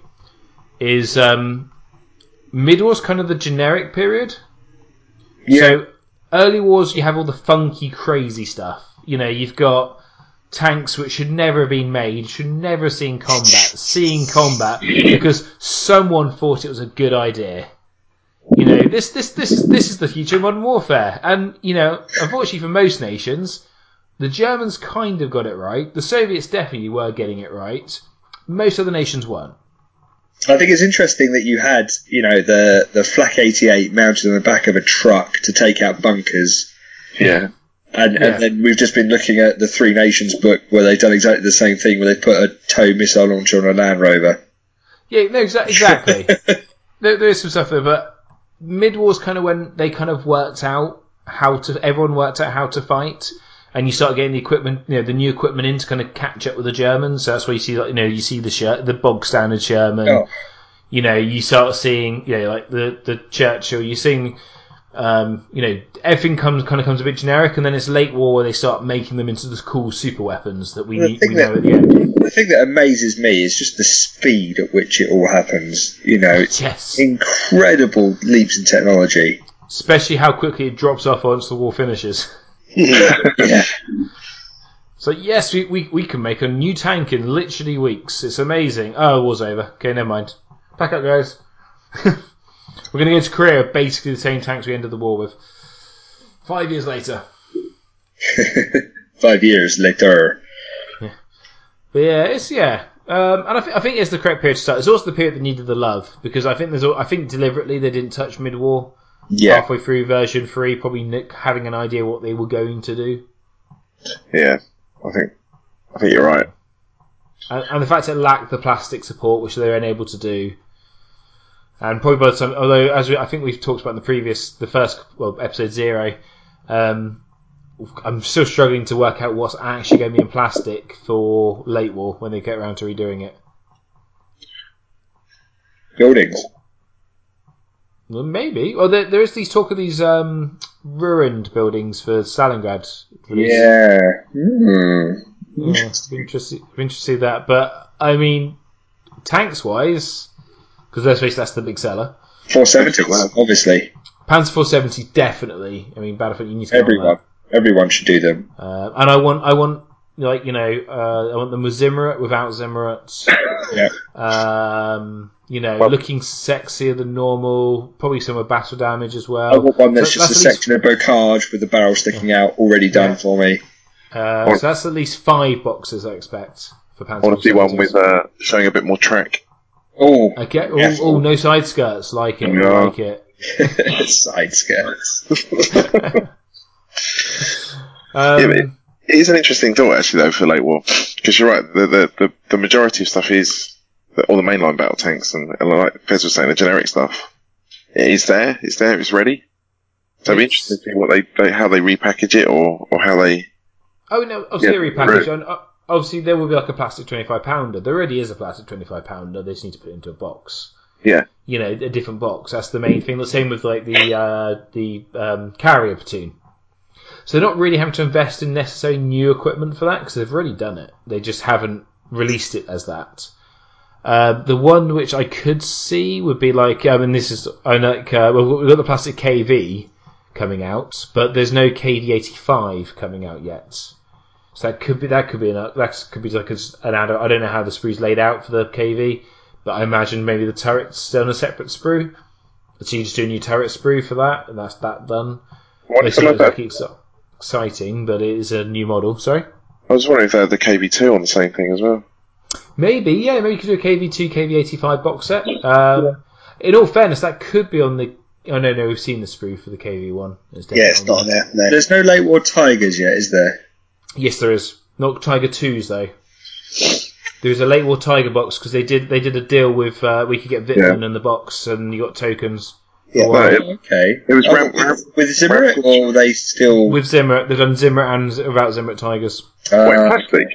Yeah, Got, got non-Zimmerit Really? in, in mid-war, the mid-war plastic tiger, and then you got Yeah. the, um, with Um, Zimmerit for the late war. I did I'm- not know that. yeah. It's twenty six pounds for five, four. Oh no, I did know that because it uh, it, it For replaced the other resin box, it didn't it? Yeah. That went with the dice in it and things. You got my Yeah. tank cards from it. I remember giving them to you. Oh yeah, it comes with tanks. Cards. Oh cards. yeah, no, you're right. You're 100 percent correct. Blimey, that's been out a while then. God. yeah, Yeah, it has. That's the You thing. get and you get the, you get the two you get the two objectives as well. I wonder if I can track down one of these because that's one thing that's been bugging me since getting back in is the lack of objectives. yeah. Yeah. Right? Maybe that that's the next one because I, I love objectives. They're the ones they brought out have always been quite cool. Mm. The, the little resin ones. I was, I, well, no, I was I was thinking about the flat, the flat one. I quite like just like the flat acrylic ones because they're nice and bright and obvious. And I Oh, really want to, I really want to get a Soviet one, but the only one I found is twenty five pounds for three of them on on eBay. I'm like, I'm not paying that much for some plastic, some plastic little objective markers. You're not Um, beautifully, you know, scenic dioramas. Then Well, the problem is, I mean, it's it's because it's because I've done the it's because I've done blog too long. I always think of things from a battle report perspective, and a big bright red like Soviet badge is really easy to see. Yeah. Whereas an resin objective, while it looks cooler, isn't Yeah. necessarily great on the I always, Um, I always have both. I always have the the acrylic one on the board, and then the resin one plops on top. I, I just, yeah, another burning T34. It's not really uh, going to be an uncommon sight, is it? no, Especially not if it's painted in desert colours. oh, there you go, Fez. You have to do all objectives. You have to do them all as objectives as well. The uh, That's why I could use the other box of like if I buy thirty five, Oh no. that's six boxes of five, seven boxes of five. No, six, six. There you go. Maths, science. Yeah, Uh, it's four objectives. But yeah, but yeah, so yeah, the basically you could do a plastic tiger too, I guess. But is that getting a bit too niche for plastic? No, that, that's People will buy it. legs. I Everyone think wants you, one, you probably would. Yeah, that's, it's, that one's probably fair. especially if you had a Jagdtiger. Yeah, and you do both yeah, turrets. that's that's it. And you, oh, that- uh, I guess that that might have been the trick that could miss the tigers, putting the Sturmtiger bits on it as well. Yeah, but there's only like There's 12 only- total. There's only twelve total. It, it doesn't. Yeah. There's only like Yeah, two. there's that a you lot of space in. on that sprue. Yeah, it was also one of their first, I one know. of the first with Zimmerit. So you, Yeah. you lose the more detail you have, the more pressure it takes Oh. to mold. Oh, Uh, they've they done plastic panthers with Zimmerit? Uh, Yeah. no. I, I don't think they do. No, so that could, that, could, that could be another plastic box set. What a D, a Panther D. Uh, G- Ooh, for Kursk, that'd be nice. Yeah, Hmm. No, they, uh, they've already done. They've already done that panther, haven't they? No, no. Doesn't the, the? D, the D was the first. Oh yeah, one. because it goes A, It's doesn't it? Yeah, DAG, yeah. A, Yeah, yeah, yeah. So they could do a they could do a panther D for Kursk. It's post box. I'd like to see a Panzer 4J. Just Yeah. because I'm sad. Because it's ever so slightly different. It is. And with, with, with mesh skirts rather than the, Oh. uh, That'd be glorious, that, that I would pay especially in hard plastic. money for. Yeah, in plastic. With, with, uh, the sort of, yeah, chain link fence, uh, side skirts rather than the slab shits and Yeah, that would be, I'm trying to think what what can they do for Brits. You could do a new plastic Churchill with the like Mark Four, Mark Five, whatever. less Mark, on the same yeah, screen. crocodile. yeah, You could probably throw Crocodile, crocodile yeah. in there. crocodile as well. Um, But, uh, sext- oh no, have they got sextons already? uh, no, no, they've got priests, No. not sextons. It's. Maybe sextons. If they've done a priest, I Uh, imagine they'll do a sex. Uh, Yeah, sex- but PSC have just done a sexton. Yeah, but PSC have also done leopards, uh, T55. T55s and uh, M60s and Battlefront have caught up with those as well. Yeah, that's true. Um, I think the Brits are hard. I think the Brits might be harder. I mean, the Yanks, all the American stuff is already done. I think. I don't think there's Oh anything no, limit. um, have they the plastic British infantry? they've done it. They've done it. Yeah, Have they? it's quite nice. Yeah. It's really nice. Yeah, it's really nice. It's, it's really nice that I had the, I had them in my old British Army. It- they look awesome on the uh, plastic rural base Yeah, set as well. They look just. uh, It was almost like they were made to go together. It was Yeah. ridiculous. The one I do wonder is if there'll be plastic British paratroopers. Could be a possible one. Yes. Maybe not. Yeah. Maybe not. Yeah. Maybe not on a sprue, but at least on a with a new way they're doing the other way they're doing plastics. Because you've already got plastic American paratroopers. I could see. I could see British paratroopers and Fallschirmjäger as well being popular enough to actually Yeah. warrant a, uh, and the Fallschirmjäger, spru- Fallschirmjäger models are very old now. Yeah. They could do an update. I think the Yeah. British powers are fairly old. What about a plastic 29th Oh. Infantry Division? Yeah, British Powers Nice. came out version, right at the start version 2. So it's Yeah. wild. So I, I, I could s- I could see that. But yeah, anyway, anyway, we probably should stop speculating and Yes, the Yeah, wild speculation phase. Well, speculate, yes, yes. But yeah, I mean, it's going to be an interesting time, um, especially like you look at tanks, and like the Soviets, for instance, have so many options now because most of it's lend lease. Yes. Yep. Uh, which is one of the great things with these as well. It's like, oh, is it, you know, I'm not saying it would never, you know, is it worth doing a plastic Sherman? Of course it's worth doing plastic Sherman, despite being a bit more hypothetical. But it's like, well, yeah, because the British, the Americans, and the Soviets can use it. What's it called? Uh, An Im- Imnerov Chief? Oh. Something like that? I, I, I, I butcher English pronunciation, so I'm not going to try Russian. I, I think it's something like that, but yeah, they're, they're, they're really cool as well in the Russian, um, that kind of darker green. Mm. I like. Oh no, that's going to be bad news when that comes out. I don't, I don't know. Russian. Yeah. Russians are awesome. Everyone, everyone should have a Russian army. I think I started one somewhere. I think everyone started one. And the thing is, you, you start a Russian army, you get further than you probably would have any other army, and yet it's still not nowhere near complete. yeah. you sit keep down there going. going, sitting down there like, right, I've painted 250 tanks, and I've still got more I can do. It's not the tanks that are the problem. I mean, No, yeah, they're not. green. It's just the infantry. Just crushing amounts of brown, brown drab infantry. Man, Yeah, it's where you need to Oh, get yeah. them. A, a plastic Katyusha. Sorry, while we're thinking about that. Oh yes, because that metal one was hell to put that together. I was just, I was thinking about that. I, that was always the thing I looked at. and Went, no, do you know what? I think, I think I'm good with guns. Yeah, yeah, I'm alright.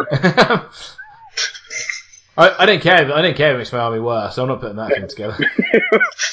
well, you put it together and you sneeze near it, and it kind of just spontaneously just explodes. Yeah, come back. Ah, Yeah. not again. Oh man, where's that bit gone? On that note, I think we've definitely shot. So is it Yeah. time to scoot?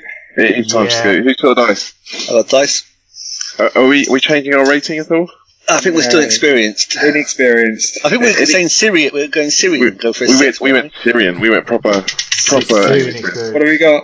Right, so if you listen out and go roll, there you go. And it's a five. So Oh, so close. Nearly, so Hey, close. guys, guys, I'm pretty sure we're Egyptian, not Syrian today. Oh, that keeps Is it? doing it for Egyptian. Yeah. That's What probably Egyptian. will ever pass if we reckon it. The Armour Train Wreck of a podcast you've been listening to was Shoot and Scoot, the Flames of War podcast from the team at Breakthrough Assault, and was brought to you by support from Battlefield Hobbies and the hashtag Slutty Flat Panzer.